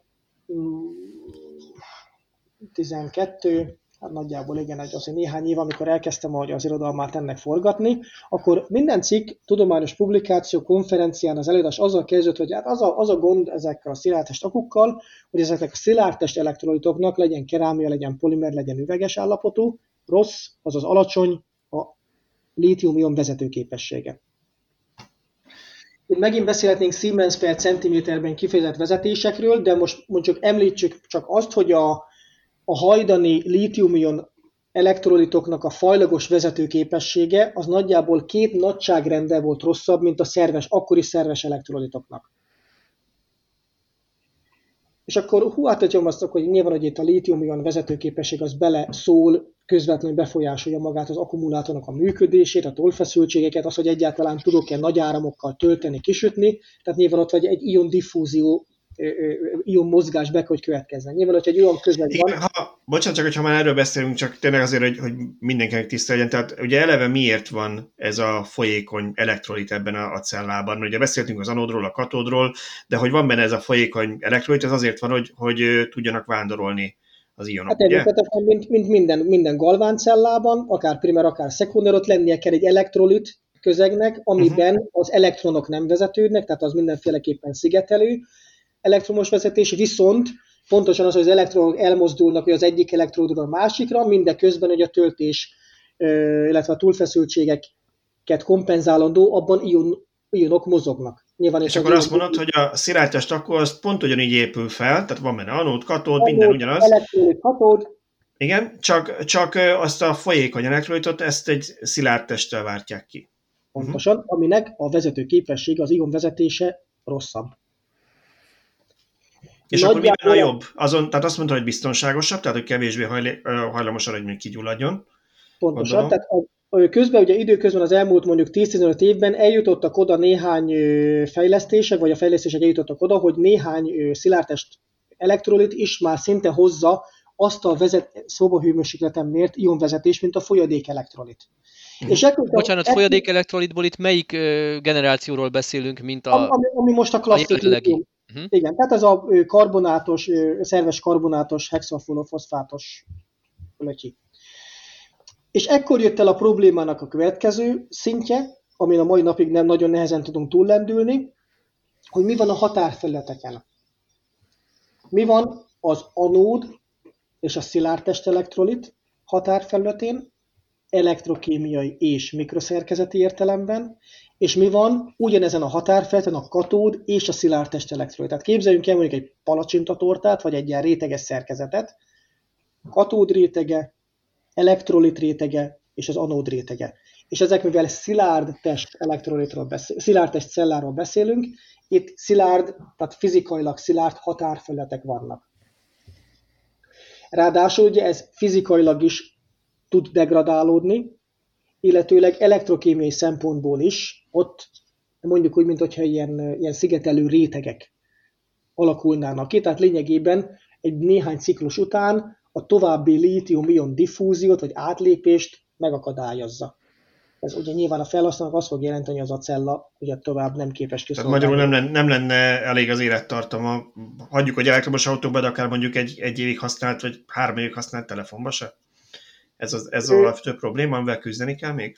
Ez, ezzel pontosan, tehát ez, hogy olyan, olyan, olyan jellegű határfeleteket alakítson ki, ami nagyszámú ciklust képes megvalósítani. Ez most 10.000 ciklus, 100.000 ciklus. Nyilván, hogy ha elolvasunk egy szilárdtest akkumulátoros cikket, akkor nagyjából ilyen több tízezer ciklust akarnának ö, megvalósítani, amiatt, mert azok az öregedési folyamatok, amiben a szerves elektrolit, vagy a klasszikus cellában ö, hozzájárul, tehát lebomlik az elektrolit, még nem beszéltünk erről az SEI Solid Electrolyte Interface, nagyon fontos mozzanata a cellában. Ezek lényegében, mivel ez nincsen, mert szilárd testről beszélek, ezért egy sokkal magasabb élettartamot jósolnak ezeknek a celláknak. Na de most, de még, hogyha jól értem, akkor pont az ellenkezője van. Most még azt az élettartamot se tudják elérni, mint ami a hagyományos litium akkumulátoroknál van. És nem? akkor elmondom azt is, hogy akkor ez pontosan, hogy lehet tudni, hogy ez miért van. Amikor a, mondjuk egy lítium kobaltoxid, vagy az NCA, vagy az NC, vagy NMC, lítium és a szilíciumra még ne is beszéljünk ezen a szinten, lítium ahogy mondtam, beépít vagy kiépít, lehet, hogy ezt megint csak ismert sokak számára, az anyagnak, a, mondjuk úgy, hogy a térfogat, de nyilván ez a, az a kristálynak a, az elemi cella, amiből fölépül egy nagyon apró egysége, annak a térfogata változik. Ez nagyjából ilyen 6-8-10, attól függ, hogy milyen anyagról beszélek, százalék. Míg a szilíciumnál csak akkor röviden ez nagyjából négyszeresére duzzad, a makrokristályos, ezért ez olyan, mint a sivatagban a kőzet, szétaprózódik. Ezért nem lehet most még makrokristályos, nagy, nem nanoméretű szilícium, tehát szilícium nanodrótoknál, vagy szilícium nanodotoknál, nanopöttyöknél ugye más a helyzet, de most csak simán le, leőrlöm a szilíciumot, beleteszem, az egy el fog porlódni. És térfogatfázó, hogy rögtön ugye lehet érezni, hogy amennyiben én ezt egy szilárd határfelületet képezek, és az egyik oldal ennek a rendszernek folyamatosan változik, dinamikus mozgásban van, ha úgy tetszik, akkor előbb-utóbb ez a határfed elkezd mechanikusan degradálódni. Pont ezzel foglalkozik itt az egyik kutatási projektemnek a téma, és ezek az úgynevezett elektrokromomechanikai öregedések, tehát az elektrokémiai ugye lítiálás során kiváltott mechanikai feszültségek hogyan, hogyan aprózzák, hogyan teszik tönkre ezeket a határfelületeket. És hogyha ez mondjuk egy olyan anyagot veszek, mondjuk egy NCA-t, aminek mondjuk 10%-os is lehet a térfogat változása, és mondjuk a szilárdtest elektrolitként mondjuk, hát nem is tudom, hogy valamelyik kerámiát választom, akkor ugye már intuitíve be lehet látni, hogy egy sorozatos ciklusszám elérése után valószínűleg ez le fog úgy nevezük, hogy delaminálódik, vagy így, mint amikor a festék lepörög mondjuk a, a festett rétegről, mondjuk a fa, fa felületéről mondjuk, hogy le, le, lejön a, az olajfesték réteg. Tehát egész egyszerűen az adhézió, ez a tapadás a két réteg között megszűnik, gyengül. És ugye a kutatásnak az egyik fontos eleme, hogy milyen anyagot használ, milyen, hogyan, hogyan épüljön fel ez a két réteg, hogy ez sorozatos, tehát most sorozatosan 1000, 5000, 10.000 ciklusokról beszélünk, ennek a határfelületnek az integritása megmaradjon, mind mikroszerkezeti, mind pedig elektrokémiai értelemben. És hogyha, Amikor, jó, bocsánat, mondjad, mondjad ha, most, ha most azt mondanák a, a, a kutatóknak, fejlesztőknek, hogy holnapra le kell gyártani egy akkumulátorcellát szilárdtest technológiával, uh-huh. akkor mondjuk a, a legjobb mai lítium akkumulátorokhoz képest hány százalékos élettartamú cellát tudnának legyártani a most ismert technológiával, laborkörülmények között, tehát most labor, itt nem sorozatgyártásról, így van, tehát nem sorozatgyártásról beszélünk, hanem labor, hol tart most a fejlesztés, arra akarok kiukadni. Ö, hát nagyjából én azt tudom mondani, hogy a szilárdtest akkumulátorok, ö, amit most általában vagy modellezése, vagy pedig valóban tehát tényleg fizikailag elvégzett kísérlettel meg tudnak valósítani, az ilyen 10 ezer, 20 ezer ciklus. Ez azért jóval több már most is, mint a, a sima litium 1500, igen, vagy nem is tudom mennyi most nagyjából. Igen, tehát hogy a, a, a, akkor azért annyira nem áll rosszul, akkor, akkor mi, a, mi a probléma? Tehát miért nem lehet ezt sorozatgyártásba küldeni? Mert ezeknek, ez általában, hogyha egy ilyen cellát látunk, akkor ez egy vékony réteg akkumulátor. Tehát itt, itt az a... Mm, tehát ez még nem, nem állítható össze egy, egy komplett akkumulátorra? Tehát mondjuk nem. nem, nem tudnátok egy olyan akkumulátort gyártani, amit be lehet rakni a telefonomba, hogy az mondjuk nem tudom, tízezer föltöltés bírjon? Véko, vékony réteg alapon ez szerintem megvalósítható lenne. Ez a vékony réteg azt jelenti, hogy a teljes szett, tehát anód, elektrolit, katód mondjuk két mikron vastagságú, uh-huh. ez mondjuk rá van valami alkalmas hordozóra víve, uh-huh. csak ennek ugye ebből nagyon sok, nagyon sok cella kellene uh-huh. hogy abból legyen egy, egy értelmezhető kapacitás. Mert ennek egy ilyen nanoszerkezet, hogy egy ilyen mikro, szubmikronos katódnak a, a, a kapacitása nagyon alacsony. Tehát ez, ezeket ugye mi az alapkutatásokhoz ezt használjuk. És akkor itt arról beszélünk, bocsánat, csak hogy itt arról beszélünk igazából, hogy ez nem lenne gazdaságos, meg nem lenne jó egyéb tulajdonságai, mert nagyon sok cellát, ugye nagyon sok cellának az a problémája, hogy nagyon sok felesleges anyag is van benne, tehát nagyon sok cella, nem tudom én, ez a, komponens. Igen, igen, tehát a, a cellának magának a, a borítása, meg ilyenek, és, és ugye ha ennek nagy az aránya, akkor, akkor valószínűleg az nem, nem lenne elég az energia sűrűség. Ez, ez a, negatív, a pontosan, ez, pontosan ez befolyásolja negatívan a wattúra per kilót. Tehát minél uh-huh. nagyobb az a kiló, és abban minél több ilyen, ilyen szerkezeti, elektrokémiai inaktív anyag kerül be, annál, annál ugye ö, rosszabb lesz az érték. És pontosan erről van szó, és én ezért vagyok szkeptikus, amikor azt mondják, hogy kijön mondjuk egy nagy formátumú cellával, és azt mondja, hogy ő előállított egy kerámia lapkát, mondjuk akár ilyen lítium cirkonát, lantán cirkonát, vagy bármilyen lapkát, aminek fizikai mérete van. Tehát mondjuk akár, hogyha most azt gondol, meggondoljuk, hogy egy, egy kerámia lapkát, most akár csak a kerámia technológusok szempontjából nézve, legyártani egy 5 mikronos egy 5 mikronos kerámia önhordó lapot, mondjuk egy, egy képeslap méretét, pusztán kerámia alapon, az, az, az igen komoly kihívás, hogy az, az olyan, tényleg az a membrán az, az olyan stabil legyen, hogy aztán utána arra még fel lehet építeni magát az anódot, meg magát a katódot.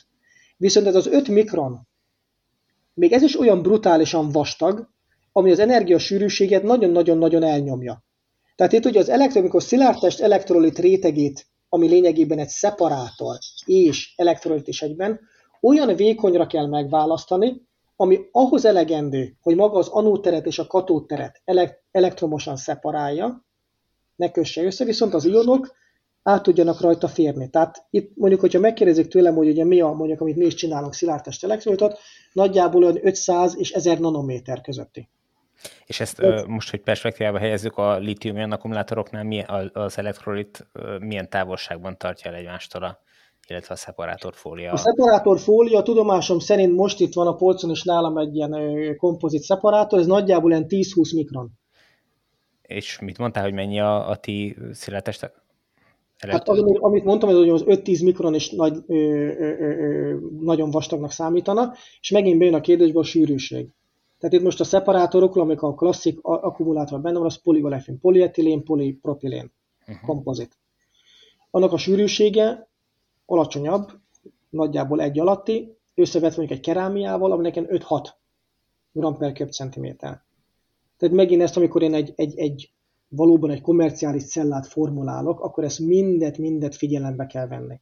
Hogyan fogok én abból csinálni egy olyan elektrolit membránt, ami hordozója is egyben az anódnak és a katódnak, és ugye ilyenkor ugye visszatérve az eredet, hogy a, a kilóban megsporulásra el tudom hagyni mondjuk a különböző komponenseket, a tömeget mondjuk akár a, az anód áramvezetőjét, vagy a, a magát a szeparátorfóliát, az, a, a, az elektrolitok az oldószerét, ezt meg tudnám spórolni, csak ugye ehhez meg ugye az anyagoknak a megválasztásánál kell úgy eljárni, hogy abból egy, egy működőképes, életképes cellát tudja kialakítani, akár kereskedelmi forgalomba hozható cellát.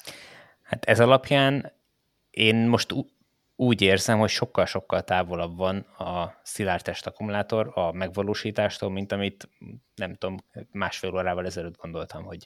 Hagy kapcsolódjak hozzá, miért válaszolsz rá, mert Tibornak szokott lenni egy olyan veszőparipája. Mindig azt mondja, hogy mindenkit arról beszél, hogy majd az ő autójában szilárdtest akkumulátor lesz, de hol a fenében van a szilárdtest akkumulátor a telefonomból, a laptopomból. Mert te azt mondtam mondani, Tibor, hogy azt várnád, hogy először ezek itt jelennek meg. Más. Erről mi a véleményed, hogy először itt fogjuk ezeket látni, és ez, aztán később autókban, vagy pedig még az is távol van? Ez egy jó felvetés, tehát ő minden esetre annyiban szeretném eloszlatni, meg ugye én is ugye majdnem úgy tűnik, hogy magam ellen beszélek, és a kutatásoknak semmi értelme nem lenne. Mindenféleképpen... Én nem, nem ezt akartam mondani, csak hogy még messze van? Messze van, az, az mindenféleképpen így van.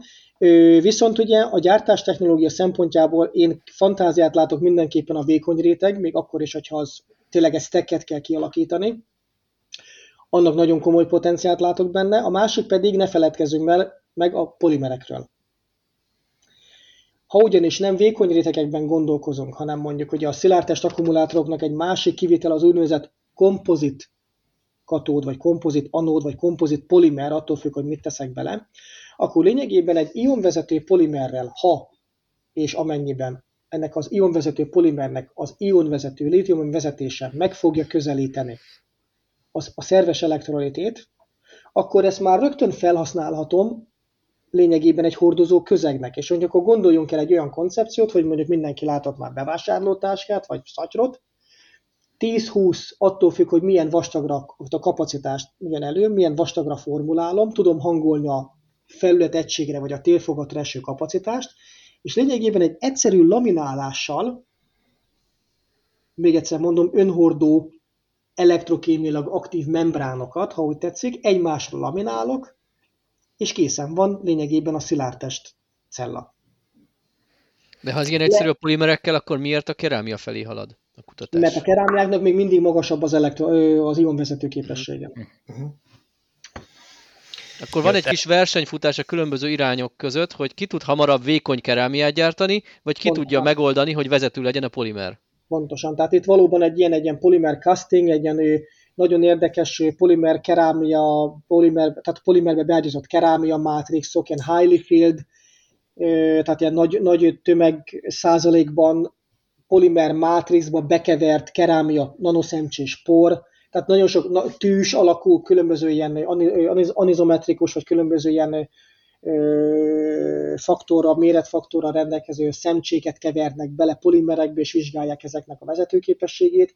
Vannak különböző ilyen úgynevezett ilyen tioszulfil, vagy tiofoszfát, nem tioszulfil, tiofoszfát elektrolitok is, azok inkább ilyen képlékenyes, mint tényleg egy ilyen, hát ilyen lehűtött mondjuk méz állapotú, képlékeny egy anyag, annak a vezetőképessége megközelíti a folyadék elektrolitokét, viszont nem lehet használni fémes lítiummal.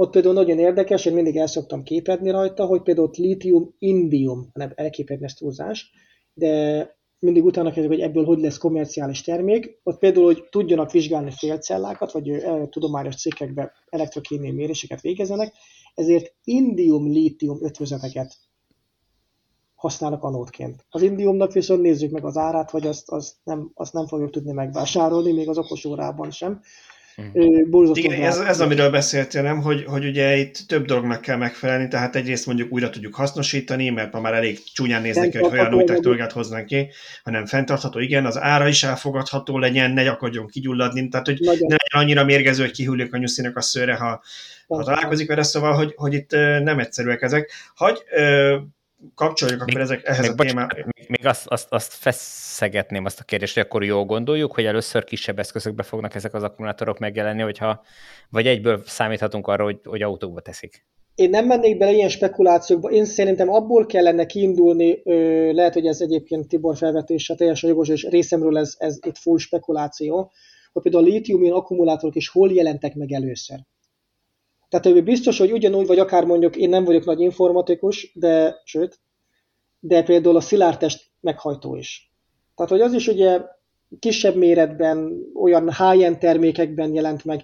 Tehát azt, azt egyébként, hogy én most rögtön piacra dobják mondjuk elektromos autókban, én szkeptikus vagyok, és engedjétek meg, hogy még egyet mondjak, problémát a, a szilárdtestakokkal kapcsolatban, és erre is most Európai Uniós projektek indulnak el az új 7 éves ciklus támogatási finanszírozása során, a gyártás technológia.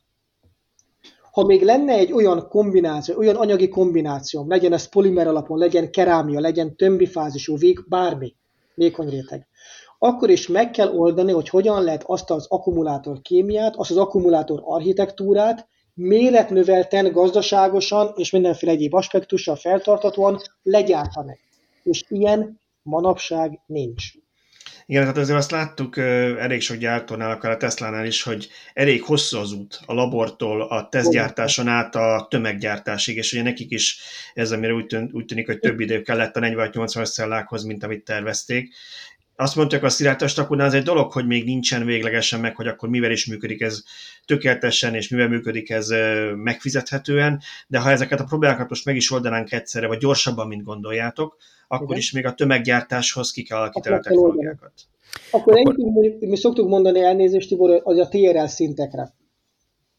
Eljutunk mondjuk itt a laborban TRL 4-5-ig, és utána, hogy abból TRL 8-9 legyen, idő, energia, borzasztó ráfordítás. Hát itt ugye visszautalnék az elején elhangzott ö, számokra, hogy amikor laborban megjelentek a lítium-ion vagy lítium-kadmium cellák, oh, ahhoz képest, hogy 15 évre volt szükség, vagy ja. szűk 20 évre ahhoz, hogy ez egy szíria érett termék legyen. Tehát ha most egy viszonylag belátható időn belül lenne egy áttörés, akkor is egy közel egy évtizedet kellene arra várnunk, hogy ezek megjelenjenek kereskedelmi termékekben, vagy lehet, hogy ez már felgyorsult azóta? Lehet, hogy nyilván, hogy itt a, a, az előzetes tapasztalatok, mondjuk a gyártástechnológia terén, nagy technikák, különböző polimer eljárás, a polimer technológiai dolgok, mondjuk, hogyha abba az irányba gondolkodunk, lehet, hogy ezek kicsit, katali, kicsit gyorsítanák ezt a folyamatot. Uh-huh. De akkor is nem akartam... két évről, csak nem tíz évről, vagy húsz évről beszélünk. Ö, tényleg ilyen, ilyen spekulációkban nagyon nehéz belemenni. Hagyj mondjak, hagy mondjak én konkrét számot, évet. Hagyj mondjak én számot, és akkor arra tudsz reagálni, mert hogy Ugye egyrészt vannak azok a, voltak régebben azok az autógyártók, akik mindig azt mondták, hogy ők már nem fektetnek be ilyen hagyományos cellákba, mert majd ők ezt vásárolgatják, mert ők majd akkor kezdenek befektetni, ha majd lesz szirátes taku, mert akkor már ők rögtön azzal jönnek ki.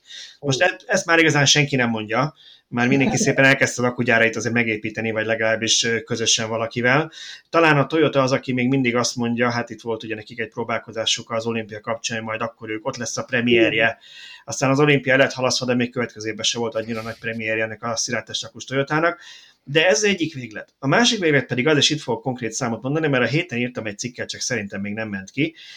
A CATL-nek volt most erről egy nyilatkozata, ugyanis ők valahogy úgy működik Kínában a tőzsde, hogy amikor egy ilyen nagy tőzsdei cég be akar fektetni hatalmas pénzeket, akkor ott nekik el kell számolni a tőzsdével is, hogy, tehát nem úgy, hogy a tőzsdés szereplők, hanem maga a tőzsde, ez a Shenzeni tőzsde, ott volt egy ilyen kérdezfelelek, hogy mégis mit akar a CATL vezérkar, és ők ezzel egyetértenek-e.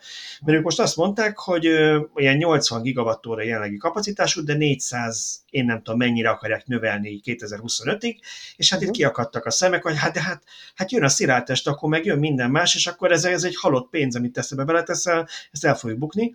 És erre mondta azt a CATL, hogy ők úgy tervezik, vagy ők szá- úgy, úgy számolnak, hogy gyakorlatilag 2025-ben kezdhetnek megjelenni az első szilárdtest akus termékek, de ez még nem az lesz, amit várunk, ez legjobb esetben azt írja, amit most a hagyományos, és ők azt javasolják, hogy csak a high-end részen fog megjelenni, 2030-ra lesz 1%-a a piacnak, és 2035-re érhetnek be olyan fejlesztéseik, amivel már igazi tömegtermelés és igazi részesedést fog szerezni. Ez nagyon pessimista, vagy tehát most a Toyota-hoz állunk közelebb, ami igazából itt van, csak nincs kedvük gyártani, vagy a CAT-hez, aki azt mondja, hogy 35-re lesz ebből igazi tömegtermék. Ez egy nagyon meglepő dolog, hogy pont egy ilyen vállalat és ilyen gazdasági szereplő mond ilyet. Én szerintem, ha nem bizonyosul ez zsákutcának, maga a szilárdtest, pontosan emiatt az említett problémák, anyagtechnológiai, kompatibilitás, határfelületek, tehát az alap ezek a fundamentális transport jelenségek, anyagszerkezeti problémákat mondjuk valóban meg lehet oldani. És a gyártás technológiába ezt valahogy gazdaságosan, tényleg fenntarthatóan meg lehet oldani, akkor én szerintem ez, a, ez a CATL által citált, mennyi most, most 35-öt mondtál a végén? Ja, azt mondták, azt mondták, hogy 31 százalékos részesedés így high-end termékekben, és 35-re pedig szerintük addigra már tényleg nagy részesedése lehet. Az, az akkor még, még van, van, van, több mint tíz évünk. Ez, ez inkább reális, mint az, hogy mondjuk azt mondaná valaki beblöfölve, és az, akkor, amikor először megjelent a hír, hogy, hogy, hogy a Toyota majd a, valóban ezen az elhalasztott olimpián kijön a szilárdtest akkumulátoros autóval, nem is tudom, hogy kivel beszélgettem erről, hogy én azt mondtam, hogy én szerintem gyerekek ez egy marketing bluff. Tehát amit én most tudok az akukról, vagy tudunk az akukról, problémák, amiket tényleg minden egyes ilyen tudományos publikáció érint, ahogy most ugye a konferenciákon halljuk, mondom, ki van zárva gyerekek. Azt, azt árul el nekünk ezzel kapcsolatban akkor, hogy ez, ez hogy kell képzelnünk, hogy ezek mennyire szeparált világok. Tehát van egyszer a tudományos kör, ahol azért a, a, globál, a globálisan a tudósok elég sok mindent egymással megosztanak, ugye van ez a peer review process, csomó mindent publikálniuk kell, tehát itt nagyjából szerintem te tudod, hogy mondjuk én nem tudom, a Bostoni Egyetemen mind dolgoznak. És akkor van mondjuk a Toyotának egy saját laborja, ahol minden titkos, hogy ne tudják a versenytársak, hogy nekik már mi minden működik. Elképzelhető, hogy nekik van ott valami olyan sorozatgyártásra érett, amiről a tudományos világ nem tud.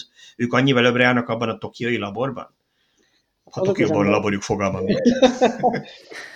az biztos, hogy, az biztos, hogyha valaki ilyen célirányosan egy, egy vállalatnak csinál kutatást, az tényleg titkos.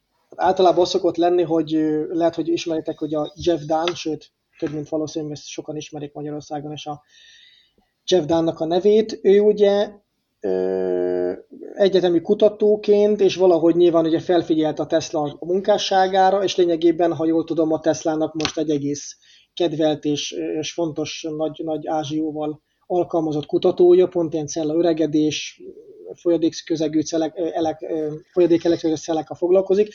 Tehát az gyakran olyan van, hogy, hogy az bekövetkezhet, hogy a kutató csinálja a kutatását, egyetemen kutatóintézetben, erre felfigyel egy vállalat, hogy kialakul mondjuk ugye nyilván egy, egy közös valamiféle kutatás, és akkor nyilván esetleg azt a kutatást, hogy a vállalat finanszírozza, sőt ez sok esetben ez így van, nyilván akkor a szellemi tulajdonít, ez minden IP kérdések, hogy az, az ugye szigorúan kezelendő, nem lehet publikálni, szabadalmaztatni kell, az egy más jellegű kutatás, nyilván csak és kizárólag akkor a cég annak a vállalatnak az érdekeit szolgálja, hogy abból aztán ilyen az emberiség javát szolgál a tudományos publikáció, tudományos milyen mélységben lesz közölve, azt ugye nyilván az dönti el, hogy milyen a téma, meg gazdasági hasznosulása, milyen titoktartási kötelezettségei vannak. Nyilván csak úgy, hogyha valaki egy vállalatnak kutat, nem publikálhat ész nélkül. Akkor ha, ha jól sejtem, akkor elméletben lehetségesnek tartod, de szkeptikus vagy egy kicsit. Szkeptikus vagyok, hogy most a semmiből mondjuk a Toyotától, Toyotától hirtelen kiugranam, mert mondom, a, amit ugye, és mondom, az alapjaiban, tehát nem az, hogy nem tudom, hogy is mondjam ezt egy szemletes példával, nem is tudom, hogy ez hogyan lehetne. Tehát olyan alapvető tényleg anyagtudományi, elektrokémiai témákat kell boncolgatni és megválaszolni, hogy az nehezen elképzelhető, hogy egy titkos laborban a föld alatt, vagy valahol, vagy egy másik kontinensen, vagy a hold fekete oldalán, vagy sötét oldalán, ott ezt ők már összerakták. Uh-huh. Uh-huh. Hát ez, ez, ez így nem nagyon tudom. Azt, hát meg a másik az, hogy mondta, hogy itt van egy tömeggyártás, egy gyártás technológia, tehát akkor már el kéne be, be, be, berendelni berendezéseket beszállítóktól. Tehát ugye ez a Tesla gyárenest látjuk, hogy onnan lehet tudni, hogy hogy áll, hogy a beszállítóktól elkezdenek szivárogni a dolgok, amikor a gyárépítéseket Aha. követjük, hogy na megérkeztek az első anódgyártó sorok a Berlinbe, lefotózza valaki. Hát, gondoljuk el azt, hogy például azt mondja, hogy a Toyota épít egy új, mondjuk ez egy ilyen információ, a spekulációra ö, ö, ö, okot adó bejelentés lenne, hogy egy nagy vákum technikás berendezésekkel egészíti ki a gyárát. Vagy a, mit tudom, a Panasonic, vagy a, mit tudom én, SK Innovations. Csak miért, miért csinálja ezt? Miért akar ő nagy vákum technikát? Akkor lehet, hogy lehetne, most csak azért mondom, mert ez valóban ez ugye gyakran a vékony rétegekhez azt szoktuk alkalmazni, hogy ez a katódporlasztásos eljárás, vagy ilyen rétegleválasztás, akkor lehet az, hogy ugye még kell. Lehet, hogy éppen a katódaktív anyagát akarja egy, egy, egy ilyen, tudom, ilyen védőréteggel bevonni, és azt akarja integrálni ezt a lépést a klasszikus akkumulátorgyártásba, de mondjuk lehet, hogy arra adhatna a spekulációra mondjuk magyarázatot, vagy az azon lehetne spekulálni, hogy mondjuk akkor vékony rétegeket fog gyártani. Vagy beszerzett egy mondjuk olyan polimer extrudáló, nem tudom, lamináló berendezést, amivel mondjuk az előbb említett ilyen kompozit membránokat fogja gyártani.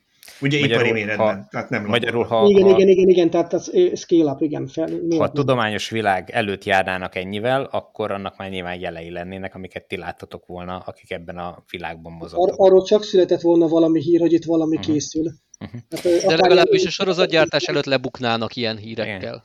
Na, mit szólnátok ahhoz, hogy ha, ha áttérnénk egy kicsit a, arra a világra, amit tudunk, az akkumulátor gyártás, hogy, hogy hogy készülnek ezek az akkumulátorok, és igazából én oda szeretnék eljutni, hogy, hogy ebben a gyártási folyamatban mi az, ami a jövőben optimalizálható, és amire már láttunk is példát, akár mondjuk a Tesla-nál, hogy, hogy, hogy meg tudnak oldani, mivel a, a, a gyártás technológia fejleszthető, és valamelyik paraméter annak a szerencsétlen akkumulátornak így javítható.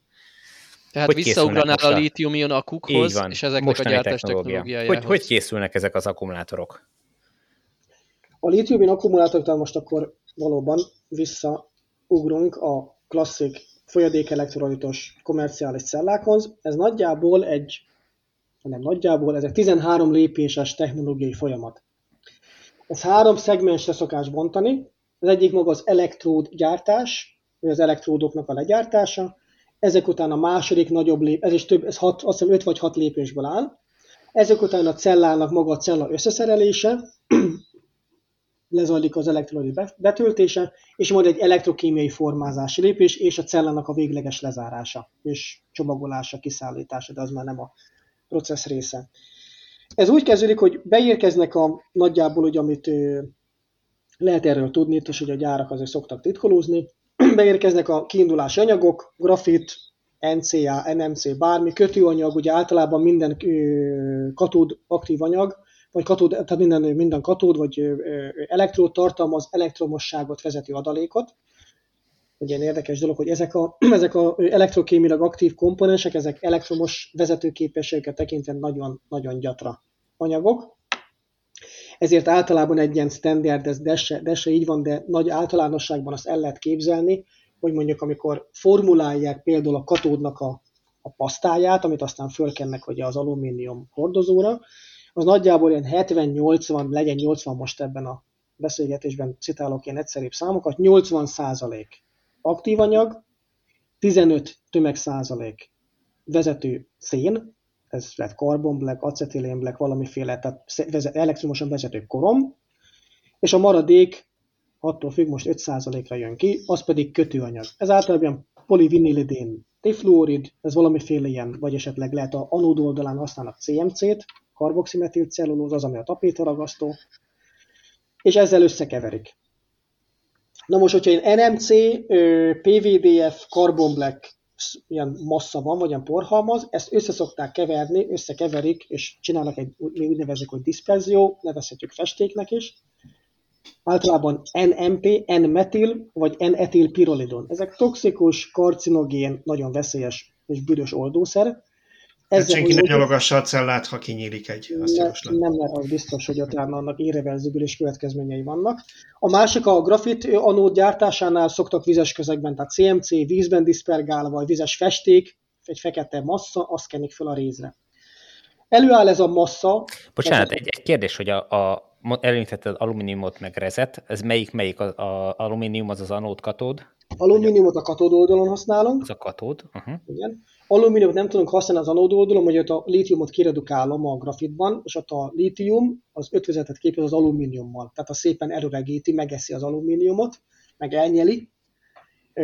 Ezért ott nem használhatok alumíniumot az anód oldalon, ott csak rezet használtak, mert a réz az így nem tud ötvözetet képezni a lítiummal, ez egy ilyen blokkoló elektród. Ezért az anód, magyarul a szét, a grafit, az rézre van felhordva, a katód anyaga az pedig mindig alumíniumra. Uh-huh. Ennek megint lehetne rézre is, csak az alumínium az könnyebb, meg egy sűrűséget tekint, meg, meg olcsóbb, mint Meg olcsóbb. Igen, ezt akartam mondani, hogy nyilván minimalizálni akarják. Nátrium akkumulátoroknál lehet mind a kettő alumínium by the way. Úgyhogy az, az, az ott lehetne használni, ott nem kell ezért, hogy a réz az eleve nehéz fém, drága fém, stb. mindegy. Tehát ez a kettő áramhordozó. Előállnak ezek a masszák, ennek ugye mi úgy hívjuk, hogy ilyen különböző, vagy a megfelelő reológiai tulajdonságainak kell, tehát ez ilyen folyási tulajdonság, tehát mint a terítéshez. Tehát a festékét túlhígítjuk, lefolyik a falról, nem fogja bevonni, szét málik az egész. Tehát megfelelő állagúnak kell lenni a pasztának, erre van általában egy standard receptúra és ilyen procedúra, hogy hogyan kell kikeverni ezt a masszát.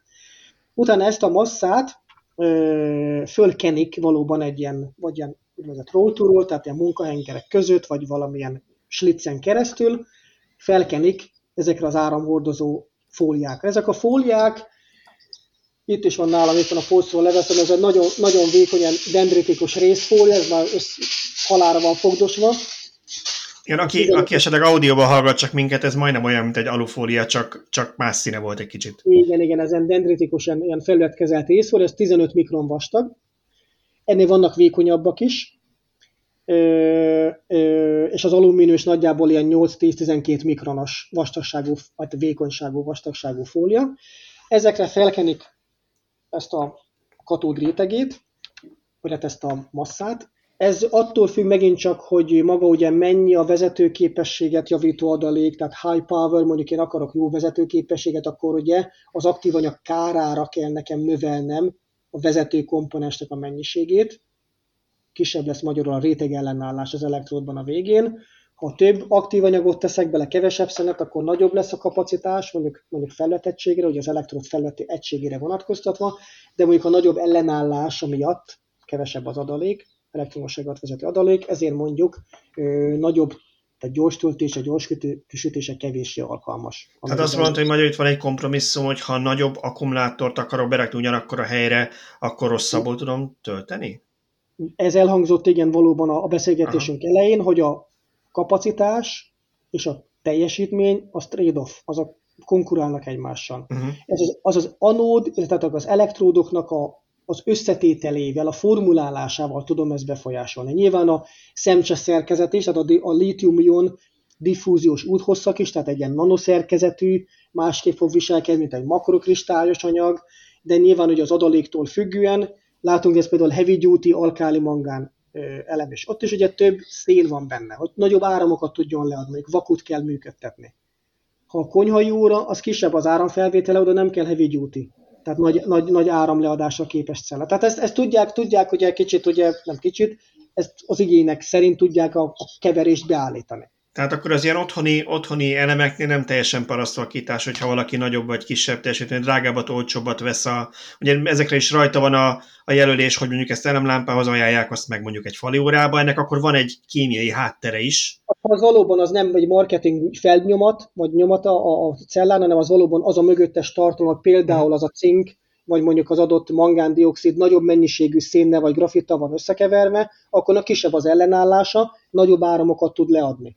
Tehát ez nyilván ugye itt, itt, itt kéne korreláljon a kettő egymás, hogy ez valóban ez így van, ezt ugye nyilván, hogyha szétbontom a cellát és belekukkantunk, akkor lehet, de otthon nem bontogassuk a cellákat. És akkor itt, itt mondjuk lehet olyan különbség is, hogy ha mondjuk én ipari energiatárolásra akarok cellát gyártani, kontra autó, uh-huh. akkor ennek megfelelően ezeket az arányokat máshogy állítom be? És itt vagyunk, ugye most már nagyjából másfél óráig beszélgetünk, és még mindig nem beszéltünk arról sem, hogy nagyon fontos, és ez, egy, ez egy, tényleg egy brutálisan fontos aspektus, és a Szent Grál, és hogy ugye one size fit, stacionér tárolás, azaz telepített tárolás, vagy mobil alkalmazás. és pontosan nem az, hogy a mobil alkalmazásnál, ugye ki van, a Forma 1-es autónál, és ugye ki van élezve teljesít, nem teljesítmény, de arra is, de energia, fajlagos energiára, energiasűrűségre. Nem baj, ha pici drágább, mondjuk, nyilván hogy lehetne olcsóbb is, az a lényeg, hogy a térfogat vagy a tömegegységben óriási energia legyen eltárolható. A stacionérnél, hogyha most éppen az a konténer 100 kilóval többet mér, vagy éppen még egy ládány, vagy még egy 200 literes hordónyi térfogatot elfoglal az udvaron, nem biztos, hogy nagyon fontos. De mivel ott óriási kapacitások, óriási mennyiségekről van szükség, tehát mondjuk, hogyha 500 megawatt, vagy, vagy 1000 megawatt, vagy bármilyen tényleg nagy, nagy régen, mondjuk az autó akkumulátornál nagyobb kapacitások, vagy energiatartalom gondolok, akkor hogy a költség jön elő. Tehát lehet, hogy éppen eset így az LFP például, ugye kicsit gazdaságosabb, mint mondjuk egy NCA, Igaz, hogy a teljesítmény sűrűsége, meg maga a fajlagos kapacitás az alacsonyabb, de mondjuk lehet, hogy jobban alkalmazható mondjuk stacionér tárolása. Ugyanígy a nátriumion. Nátriumion én most azt mondom, hogy a soha nem mondhat soha, de 2021. január 20-án azt mondom, hogy a nátriumion akkumulátorokat, 22. 22 vagy nem fogunk beépíteni elektromos autókba. Mert, mert nem arra való. Lehet, hogy valaki előjön egy ilyen ötlettel, de most a nátriumion akkumulátor nem erre való, nem stacionára. Pedig, mintha és most az a nagyon ciki helyzet elő, hogy én, én írtam róla, csak amit az olvasók nem, meg hallgatók nem érdenek, hogy mi annyi mindenről írunk, hogy már azt sem tudom, én múltkor szegény Szöcskét kérdeztem, hogy hol van az a cikke, amit írt, és kiderült, hogy én írtam, azért emlékeztem halványan rá. De szerintem pont a CATL-nek volt valami prezentációja az LFP aksik kapcsán, és arról volt szó, hogy ők ezt így kombinálni akarják, ilyen nátrium-ion akkumulátorokkal, hogy van benne kettő ilyen cella, meg tíz olyan, mert egyiknek is van előnye, meg hátránya. Hát a, most a, a, a CATL pont valóban egy a megjelent egy írás, hogy nagyjából azt mondták, vagy azt mondták, hogy nagyjából a nátriumion is elérte ezt a rosszabb uh-huh. LFP-nek a szintjét. Most, hogy abban mi a clue, hogy összekombinálni két akkumulátorkémiát mondjuk egy pakban vagy egy autóban, ezt én most így nem nagyon tudnám megmondani. A nátriumion az mindenféleképpen gazdaságosabb. Kevéssé, uh-huh. biztonságosabb, nincsen dendritképződés, mondom, nem kell rezet használni, maga a nátrium prekurzorok, a nátrium anyagok, vagy ezek, amik abba valók. Ugyanaz az interkalációs móka, mint a lítiumnál, ugyanaz az elf, csak nátrium vándorol a két elektrod között. Gazdaságosabb, de hogyha most azt mondja, hogy az LFP-nek a performance hozza, akkor mi nem cseréli ki teljesen nátriumra, akkor viszont akkor én Uh-huh. Hát lehet, hogy akkor, akkor én elvesztettem, hogy akkor, akkor mi a, a nátriumionnak mi a ö, hátránya? Hogyha egy csomó előnyét mondtad most, akkor mi az, ami miatt autókban nem lesz az, ez? Az, hogy azt a 250-es szintet most a mai tudásunk, megint csak a mai tudásunk szerint nem fogja tudni hozni. Aha. Tehát az energiatároló képessége az viszont kisebb. Pontosan. Tehát a fajlagos most ez a 160 eleve meglepett engem, amit hogy olvastam az, abban az, a, a, a cikkben, uh-huh. hogy tényleg hozza a, a, a gyengébb LFP-nek, vagy hát a közepes gyenge LFP-nek a szintjét, ez, ez egy nagyon-nagyon nagy szám, mert eddig ez nem volt, uh-huh. nem volt egészen így. De, de tulajdonképpen most még egyszer mondom, mai tudásunk szerint ez a plafonnak néz ki. Mhm. Na térjünk vissza a gyártásra. Fölkentük az alumíniumra és a rézre a... Fölkentük, fölkentük a, a, a, a masszát, ez most egy nedves massza, ugye meg kell szárítani. Itt jön egy nagyon költségintenzív lépés, infravörös sugárzó kemencékben, ez hosszú, sok tíz méteres kemence, megszárítják.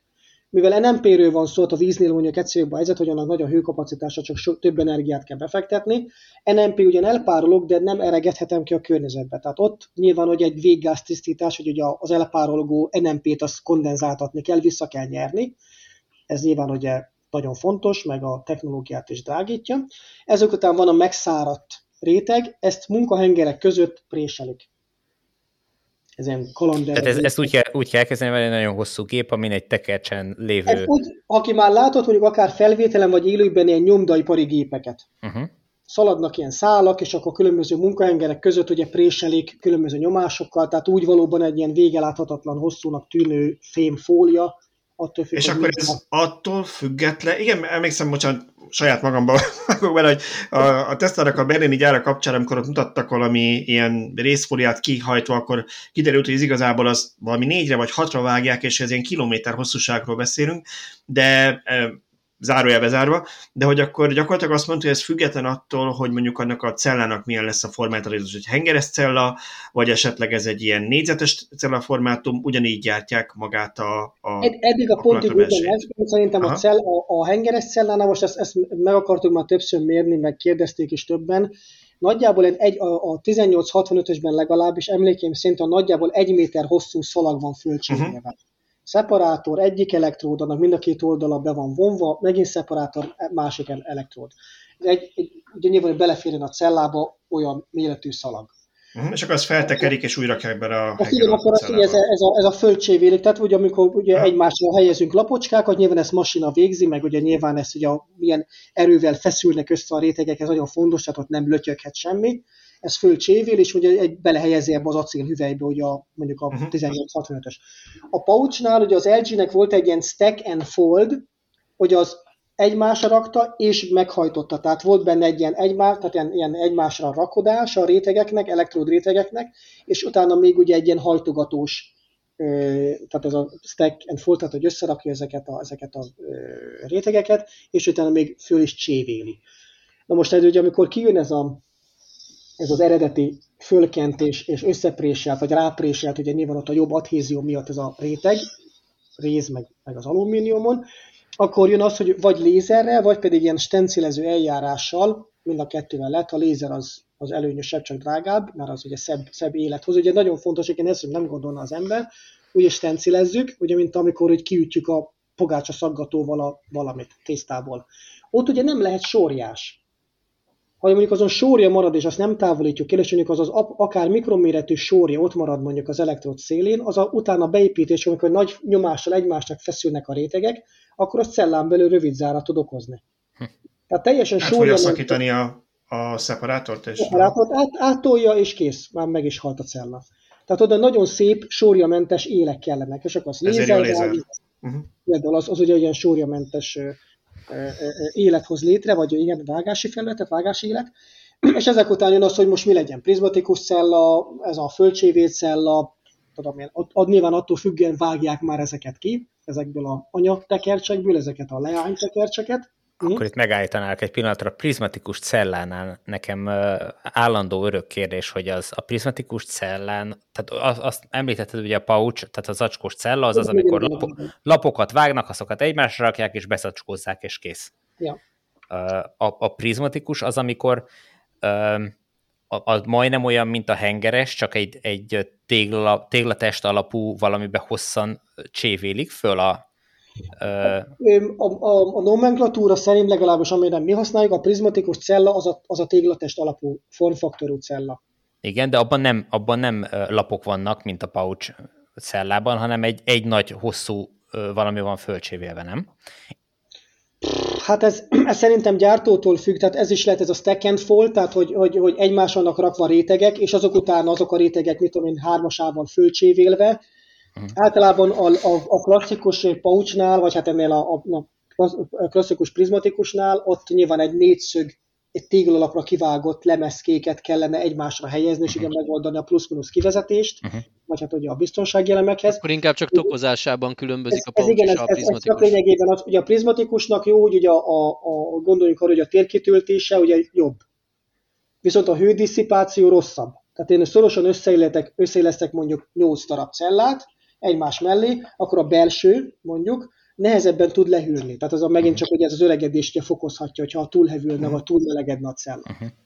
Eh, annyit még ide gyorsan hagy, hagy vessek közben, mert én múltkor valahol interneten olvastam hogy olyat, kis fact check itt veled, hogy mennyire volt hülyeség, hogy a kémiától is függhet, hogy milyen tokozásba rakják, mert ott azt mondták, hogy az LFP nem véletlenül, hogy nem szokták általában hengeresbe tenni, hanem ilyen, ilyen négyzetes vagy ilyen tégletesbe van, mert hogy ahhoz, az vagy az a kémiahoz jobban illik, de a részleteket nem teljesen értettem. Lehet, hogy mondjuk ott az LFP-nek mondjuk a, ez, hogy mondjuk a hőmérsékletre kevés érzékeny az anyag, de mondjuk uh-huh. akkor is az elektrolit akkor is érzékeny lenne, tehát ez nem nagyon, nem nagyon uh, tudok erre így, így, így, így, így prompt választ adni. Lehetséges az, hogy mondjuk nem tudom. Jó, tehát akkor maradjunk annyiban, hogy, hogy ezek a gyártó függő, hogy milyen tokozást ez, ez használnak, mit ki az autógyár mondjuk. Pontosan mi a megrendelőnek a vágya, hova akarja, mekkora térfogat áll rendelkezésre, az hogyan tudja a legoptimálisabban azt a, uh-huh. azt a térrészt kitölteni a celláival, fene se tudja, hogy pontosan tényleg milyen, milyen, milyen faktorok játszanak ebbe bele. Na minden esetre kivágták a, az alumínium és réz fóliákat a megfelelő igen, méretre, igen, ugye? Összehajtogatják, vagy összesztekkelik. És ezek után ezzel lezárult az elektródgyártás. Uh-huh. Itt lépünk be a maga a cella, cell assembly, vagy hát a cella összeszerelési lépésbe, amikor pedig, hogy említettük, hogy fölcsévélik, hogy egymásra rakják ezeket a szalagokat, fölcsévélik bele a hüvelybe, az acélhüvelybe, vagy összerakják a rétegeket, beleteszik a tokozatba, vagy beleteszik ebbe a pouch. Ez a pouch egyébként, ez ami így hívjuk, de ez mint a, a hívek ez coffee bagnek is, ez mint a vákumzárásos kávénak a csomagolása. Tehát ez egy polietilén alumínium kompozit, ilyen laminált kompozit, lényeg, hogy nagyon kicsi a oxigén, meg vízgőz diffúziós, tehát nem engedi át ezeket a komponenseket, és ilyen módon ugye megvédi a cella belsejét a külső hatások. Erre milyen hivatalos magyar szakkifejezés? Mert minket egyszer múltkor megfedett valaki a kommentekben, hogy miért hívjuk zacskósnak. Hát ne lefolytottuk az angol pouchot zacskósra. Ti hogy hívjátok szakmán belül? Pouch. Pouchnak. Mi angolul? nincs, nincs, nincs rá valóban ez egy olyan, hogy Maradunk akkor, az zacskósnál. Akkor mi bevezetjük az zacskós. A zacskós cella az olyan, nem tudom, olyan... Pongyolának tűnik, igen. igen én, én a tasakossal oldanám meg, az olyan átmenet, annyira nem tróger, mint a zacskó, de azért mégis van Tasak, tasakos. Tasakos. Ez jobban hangzik. Copyright szöcske. Jó. Na, szóval visszatértünk oda, hogy akkor megvannak a celláink. Megvannak ugye? a cellák, és akkor ezek után egy ilyen robotizált rendszer, szintézet általában egy robotizált rendszer, alacsony páratartalom, alacsony oxigénszint, vagy hát főleg a páratartalom itt a fontos, ő beletöltik az elektrolitot. Tehát jön az electrolyte filling, akkor szépen átnedvesedik az egész. Nagyon fontos még egyszer, hogy mi az elektrolitnak az összetétele, mi az a, mi az a misung, ugye az a, az, a, az a titkos recept, amit, amit alkalmaz adott gyár, vagy előállító, és ezek után jön egy első, amikor ez átnedvesedett, ugye minden, ez egy ilyen pórusos elektródok, át, átnedvesedik ezzel az elektrolittal, akkor kerülnek először egy ilyen formációs lépésbe. Tehát ott ugye gyakorlatilag töltik, meg merítik a cellákat megfelelő hőmérséklet. Elektrokémiai, elektrokémiai formázási lépés. Tehát kialakulnak az első határfeletek, az első SCI, ez a Solid Electrolyte Interface, hogy a anód részecskény, meg a katód részecskének a felettén ezek ilyen kinetikai stabilitást adnak a lítium cellának. Nagyon fontos, hogy egyébként, hogy ott van. Ha esetleg keletkezik gáznemű termék, akár az elektrolit kigázosodásból, akár bármilyen olyan ö, szennyezőből, ami benne van, akkor ez az első elektrolitikus, elektrokémiai formációs lépés során ez eltávozik. Uh-huh. Tehát van még egy kigázosítás, és ezek után lezárják a cellát. És ez mennyi időt vesz igénybe egyébként a gyártás során egy ilyen formázási? Hát ez, ja, maga a formázás, ez mondjuk, hogy az egészen megfogtál, hogy pontosan, hogyha mondjuk a zsákos, beérkeznek a zsákok, és abból hogyan lesz kész cella, itt most erre nem tudok időt mondani. Annyit, hogy egy, egy ilyen értéken van, hogy mondjuk a, egy néhány évvel ezelőtt, mondjuk az electrode coating, ugye az electrode felülete az alumínium, a rézre felhordott ö, vékony réteg, elektród rétege az nagyjából ilyen 80 méter, 80-100 méter per perc. Most ez... Ez a gyártás olyan, olyan sebességgel halad ez a szalag, ugye? Igen, azt halad előre a szalag, igen. Én fontos, azt, hogy...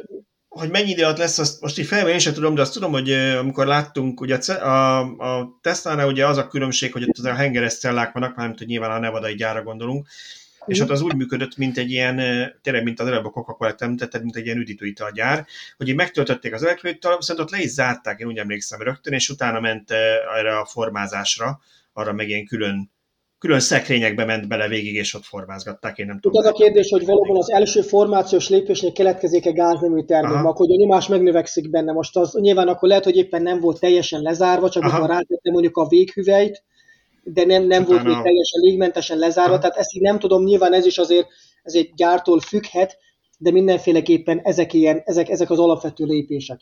És hogy hogyan lehet ugye spórolni, ugye itt jön be például, hogy volt az a, a Tesla-nak ugye a battery és volt az a száraz elektróda gyártás. Uh-huh. Ugye nagyon sok ponton nem foghatunk.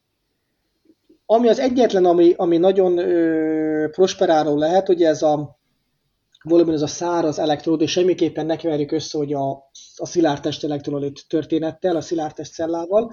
Itt arról van szó, hogy a maga a slurry, ezt, ezt, a, ezt, a, ezt a pasztát, amit ugye fölkennek, itt nem használnak oldószereket. Tehát magyarul szárazon keverik össze az aktív komponenst, a vezető elektromos vezető adalékot és a polimert. Itt megint ugye ez egy fontos kérdés, hogy hogyan tudok ugye porhalmazban, ugye nyilván erre is megvannak a technológiai megoldások, hogy hogyan tudok egy ilyen porhalmazból tényleg egy statisztikusan homogén elegyet uh-huh. készíteni, tehát össze kell kevernem a rist, az zöldborsót, meg a mákot, és ezt homogénen tartani. És egyenletesen legyen az elosztása. Könnyebb egy folyadékközegben, mondjuk, éppen rossz volt ebben az esetben a példa, de rossz, jobb mondjuk eloszlatni folyadékközegben ezeket a szemcséket, mint szárazon. Tegyük fel, hogy ezt megoldották, sőt, ezt azért valószínűleg azért meg lehet oldani, viszonylag könnyen, és ezt a száraz pasztát, vagy az a szá- paszta, ez a száraz porkeveréket aztán valamilyen ilyen laminációs eljárással fel lehet vinni az elektród áramhordozó felületére. Amit ugye rögtön látunk, nincsen benne oldószer, az oldószert nem kell megszárítani, nem kell rekuperálni, tehát ezzel időt, tehát kiszolvok nagyjából, kiveszek belőle, hát minimum két lépést. Mert kiveszem a szárítást, kiveszem az elektrolit, visz, vagy az oldószer visszanyerését, és mivel laminálással hordtam föl, ezért kiveszem a kalanderezést. És hát ugye azt mondják, hogy az a nagyon nagy dolog benne, most azon túl, hogy még kevesebb ilyen mérgező anyagot kell használni, de hogy az a nagyon nagy dolog benne, hogy, hogy ugye rengeteg energiát lehet az a sporolni, nem kell megszállítani, mert hogy ilyen nagyon nagy szárító kemencébe fizikailag is sok helyet foglaltak a gyárban, Pontosan. tehát hogy kisebb helyen lehet gyártani. Ilyen, ilyen, ilyen alagutak, igen. És hogy piszak sok energiát fogyasztanak. Infravörös, általában infravörös, hogy jól tudom, kemencék, nyilván azok, hogy energiazabálók, uh-huh. mikor ha tele van a tető napelemmel, akkor is azért ott pörgeti a villanyórát. Uh-huh. Ez meg Hú, lehet most pörgeti villanyórát, erről erről nagyon jól lezárhattuk volna, hogy mi is pörgessük akkor a végére, de Tibor, akkor kérdezted, hogy azért, hogy egy 40 percen beszélgetünk, akkor próbáljuk meg így a vége felé tekerni mi is a témát, hogy pörgetni. Tibor, mondjad. Minden hallgatónak mondom, hogy itt ez az adás azért lesz ilyen féladás, mert Balázs itt pörgeti a dolgokat, menne sütni. Igen, egy, egy, egy, egy óra 40 perc után én tehetek róla, jól van? Szerintem, szerintem annyit, meg, meg, annyit megígérhetünk, hogy Robert, hogyha nem volt túlzottan horrorisztikus az élmény, hogy majd egyszer még visszahívnánk téged, hogyha a hallgatónak is van kérdés, nekünk is eszünkbe jutnak dolgok, vagy valami más olyan... De még uh, le, én nekem fe... még van kérdésem most. Nagyjából meg lehet becsülni. Most kérdés, csak azt mondtam, hogy majd, tehát nem kell mindent most meg, megbeszélnünk, valószínűleg arra nem lenne elég egy egész, nem tudom én, egyetemi uh, tanulmányt lefolytatnunk most egy óra 40 perc alatt, de hogy hát most... amit most nem kérdeztünk meg, azt majd egyszerűen megkérdezzük. Nagyon sok mindent érintettünk, mint a Tibor kérdez, nagyon sok mindent érintettünk, de, de nagyon sok mindent, tényleg sok mindent nem hogy azt meg lehet becsülni, hogy körülbelül ez a szárítás, meg a, tehát ez az energia spórolás, ez hány százalék lehet az akkumulátorgyártás normális energiájának? Tehát, hogyha... Sajnos, sajnos ilyen adatok nem állnak nekem így rendelkezésemre, hogy ez pontosan mennyit jelent. Itt nyilván ugye nem bocsátkoznék most. Nyilván ez itt, itt, itt nagyon fontosak az energia megtakarításon kívül a maga a, a környezeti impact. Tehát az, hogy tényleg nem kell egy rákeltő toxikus anyaggal dolgozni, ipari méretben nem keletkezik annyi hulladék, nem keletkezik annyi emisszió, ez már szerintem nagyon megérné, ha ezt bevezetik valóban, és ezt, ezt, ezt rendszeresen alkalmazzák, hogy ezen túlmenően valóban még akár ugye említettétek, hogy a maga a hely, ugye a lab space, vagy hát ahol ugye készül maga ugye a gyár, hogy azt is lehet komprimálni, vagy más gyártósort lehet, és plusz még energiát is spór lesz, szerintem mind, mind pozitív hozadék az egész történetnek. Tehát azt mindenképpen a, ugye ezt szokták mondani, hogy a szénlábnyoma, hogy az akkumulátornak se túl kicsi, de nyilván ezekkel a megoldásokkal ezeket tovább lehet redukálni. Na és ezt akartam kérdezni még, hogy te látsz még ebben a folyamatban olyan lépést, ahol a jövőben vagy, vagy látsz olyan fejlesztéseket, ami, ami a jövőben energia megtakarítást okozhat, vagy a CO2 kibocsátás csökkentését okozhatja az akkumulátorgyártásban? Tehát, hogy Mindenféleképpen. Egyfelől gyártás technológiát, meg kell, itt is különítsük el, hogy az anyagok oldalán mocorgunk, és ott akarunk valami megtakarításokat, vagy a gyártás technológia. Vagy esetleg még nem beszéltünk arról se, hogy hogyan lehet a cellákból, hogyan lesz modul. És akkor mi veszítem el a kapacit, vagy a fajlagos energiának nagyjából a felét mert az a korábban citált 250 wattóra per kiló, vagy 240, amit mondtam, wattóra per kiló fajlagos kapacit, fajlagos energia, az nagyjából mod, ö, pak szinten, tehát amikor már bekerül a padlólemezbe, akkor nagyjából ez olyan 80-100-as zsugorodik. Hm. Hogyha kiszámoljuk azt, hogy mekkora kapacitás az, akkor ez hány kiló így szakon pudli, akkor nagyjából ezt elveszítjük, na most nyilván ott Igen, akkor ez megint, megint az a rész, amikor figyelni kell a csillagokat a gyártók közleményeiben, ugye, amikor arról beszélünk, hogy valami cella szinten, vagy pak szinten mérünk, nem? Ez, ez az első dolog, amit mindig mondok, hogyha mondasz egy kapacitás, vagy a, mondom még egyszer kollégáknak, hallgatóknak, mondasz egy energiaszintet, vagy egy energiamennyiséget, definiált azonnal cella, modul vagy pak szinten beszélsz. Mert ez brutálisan változik, ugye mondom, tehát cella szintől egészen a pak szintig ez feleződik most. Ö, és ugye az anyag szintjén pedig egész egyszerűen arról van szó, hogy ha mondjuk gondolunk arra, hogy lítium-kén akkumulátor, szintén folytatunk ez irányba kutatásokat, nagyon érdekesnek találom a témát. Egész egyszerűen hogyan gyártom az aktív anyagot. Tehát egy kén, amit mondjuk akár Klaus-kénből, tehát mondjuk egy petrokémiai melléktermékként tudok hasznosítani energiatárolási célra, vagy esetleg természetes módon bányásszák, ő teljesen más energetikai lábnyommal bír, vagy nem beszél, hogyha mondjuk hulladékokból indulok ki, mondjuk biomasszal eredetű hulladékokból, mint mondjuk átmeneti fém, átmeneti fém ionokon alapulva mondjuk egy NCA-t gyártok. És nyilván attól függ, hogy milyen akkumulátor kémiát akarok használni, lényegében ott is tudok energiát, ha úgy tetszik, megspórolni, hogy mennyi, mennyire energia zabáló az az eljárás, amivel én a prekurzoraimból, a kiindulási bányászat anyagaimból egy akkumulátor cellába közvetlenül beépíthető anyagot kapok meg. Tehát az, hogy tehát azon a téren, hogy most rengeteg autógyártó mondja, hogy az akkumulátor gyártás energia igénye, illetve környezetszennyezése miatt mondjuk az elektromos autó csak x kilométer után hozza be a, a, az előnyét tulajdonképpen, vagy, vagy fordul előnybe, ez akkor a következő években, évtizedekben jelentősen akár csökkenhet is.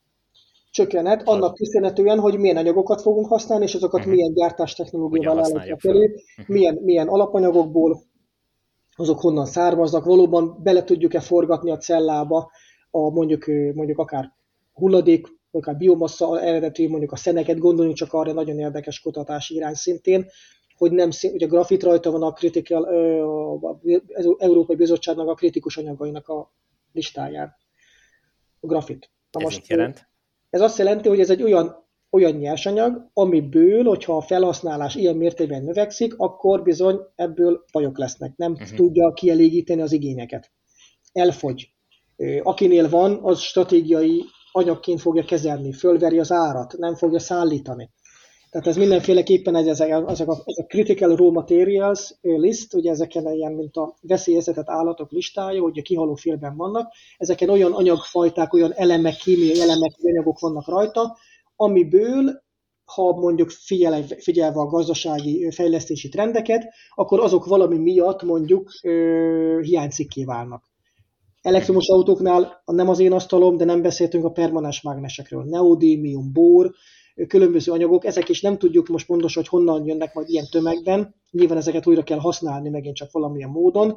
Ezek olyan megint fontos elemek, amik, aminek a reciklálása, kitermelése, finomítása mind energiaigényes, mind valami függünk egy másik országtól, vagy Európai Unió függ mondjuk az ázsiai termelőktől, tehát itt ezeket óvatosan kell kezelni, ezeket a dolgokat. Nekem még egy kérdésem lenne így a, a legvégére itt a száraz elektródás technológiával kapcsolatban. Nekem folyamatosan az motoszkál a fejembe, hogy ez megint csak egy, egy annyira új, kipróbálatlan technológia, amit még ugye nem láttunk nagy tömegben gyártva, illetve ilyen kritikus eszközökben használva, mint az autók. Mennyire kell féljünk ettől a technológiától, akár tartóság szempontjából, akár biztonság szempontjából? Ennek erre nincs befolyása, én véleményem szerint. Tehát a, a, ha jól emlékszem, és az információm nem hamisak, ezt esetleg a hallgatók vagy ti is meg tudjátok legfeljebb a következő körben cáfolni, de a Tesla éppen ugye azért vásárolt fel egy Maxwell nevezető szuperkondenzátorokat gyártó céget, mert azok gyártják ilyen módon a szuperkondenzátoroknak az elektródjait. Tehát spekuláció megint, hogy lehetséges, hogy azt, azt a know-how-t, azt a technológiát próbálja integrálni az akkumulátor gyártásba. Ez most spekuláció, vagy ez valóban így van-e? Majd meglátjuk. Valószínűleg így van, mert utána el is adták magát a kondenzátoros üzletágat, szerintem egy évvel később, úgyhogy csak kiszedték belőle, ami kellett neki. Annyira ezekben a gazdasági mozgásokban nem folyok bele, csak mindig az, hogy miért, miért csinálja ezt, vagy miért Tehát akkor... az. Uh-huh. Tehát akkor, akkor maga a technológia az valószínűleg már egy létező, kipróbált dolog, legfeljebb nem az akkumulátorokra. Nem itt használták.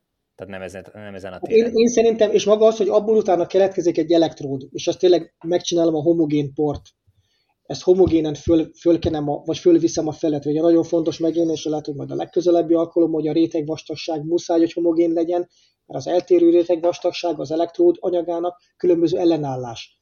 Nagyobb az ellenállás, nagyobb hő, ott inhomogenitás keletkezik. Tehát, hogyha ezt megoldja, hogy összekeveri homogénen a komponenseket, ez homogénen, egyenletes rétegben felviszi a rézre vagy az alumíniumra, rálaminálja, és ez lényegében ugyanolyan mikroszerkezeti és, és anyagtudomány, anyagszerkezeti rendel, ö, ö, ö, tulajdonságokkal bír, mint a, mint a slurry, tehát a, ugye a pasztás alapon végzett, akkor semmi különbség. Uh-huh. Az, hogy hogyan tudja mondjuk a pórus szerkezetet befolyásolni, ez nagyon fontos lesz, hogy a lítium áramlás miatt. Ez, ez, ez, ez, ez megint anyagtudományi kérdés. Uh-huh. De ha ugyanaz a vége, tehát a, csinálom a száraz elektródával, csinálom a folyadék, vagy ez a, ez a pasztás eljárás, és mielőtt belekerülne a cellába, ugyanaz, akkor semmi, akkor semmi ö, ö, ö, uh-huh. oka, oka az aggodalomra. Oké, okay, szuper. Hát nem tudom, hogy van-e még kérdés. Most Igazából csak annyi, hogy akkor hogy ezt, ezt a témát lezárva, vagy amit te is mondtál, hogy fontos, hogy ezt ne keverjük össze a szilárdtest akkumulátorral, tehát ebbe ugyanúgy van elektrolit, folyékony hát elektrolit ugyanúgy elektrolit fog kerülni pontosan, uh-huh. tehát ez, ennek nincs köze, ennek a száraz elektróda gyártásnak nincs köze most ezen a ponton, nincs köze a szilárd testakukhoz, megjegyzem, és akkor itt megint tovább lehet gondolni, lehet, hogy ez ilyen zárszónak is, hogyha ezekből a laminátumokból csinálok mondjuk polimer alapon szilárd testakut, jó, hát nem tudjuk, hogy kinek mi van a bosszorkány konyhájában. Urak, van-e még bármi kérdés most ebben akkor az első körben, ha már ebben maradtunk? Lenne, lenne de nem akarom két óra felé duzzasztani az adást. Pedig azt mondták, azt mondták, hogy lehet, valamelyik kommentük az volt a múlt héten, hogy lehet akár két óra is, de tényleg szerintem valószínűleg nagyon sok minden fog nekünk is eszünkbe jutni, szerintem a hallgatók, nézők is fognak nekünk, meg az olvasóink írni kérdéseket, úgyhogy Robert, tényleg, hogy ha, ha van ehhez kedved, vagy máskor is, akkor uh, szerintem fogunk még téged keresni. Az is lehet, hogy lesz majd valami olyan bejelentés akkumulátor technológiában, amihez kikérjük a véleményedet, hogy ne csak mi okoskodjunk uh, a nulla, nulla végzettségünkkel ebben a témában. Nagyon szépen köszönjük, hogy elfogadtad a meghívásunkat, és egy óra 50 percen keresztül szorakoztattál minket, megtanítottál minket. Plusz a felkészülési idő. Plusz a felkészülési idő. gondolok. Ja, igen, igen, igen. igen. Ö, és akkor várunk, várunk vissza majd szeretettel legközelebb. Nagyon szépen köszönöm a meghívást, remélem, hogy hasznos volt.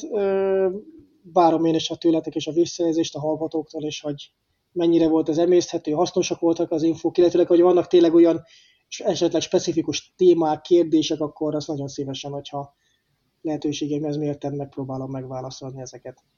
Oké, okay, nagyon szépen köszönjük. Köszönöm, köszönöm a meghívást. Köszönjük szépen. Sziasztok. Köszönjük, és akkor találkozunk jövő héten mindenkivel a következő villanyórában. Sziasztok! Sziasztok! Sziasztok! Sziasztok!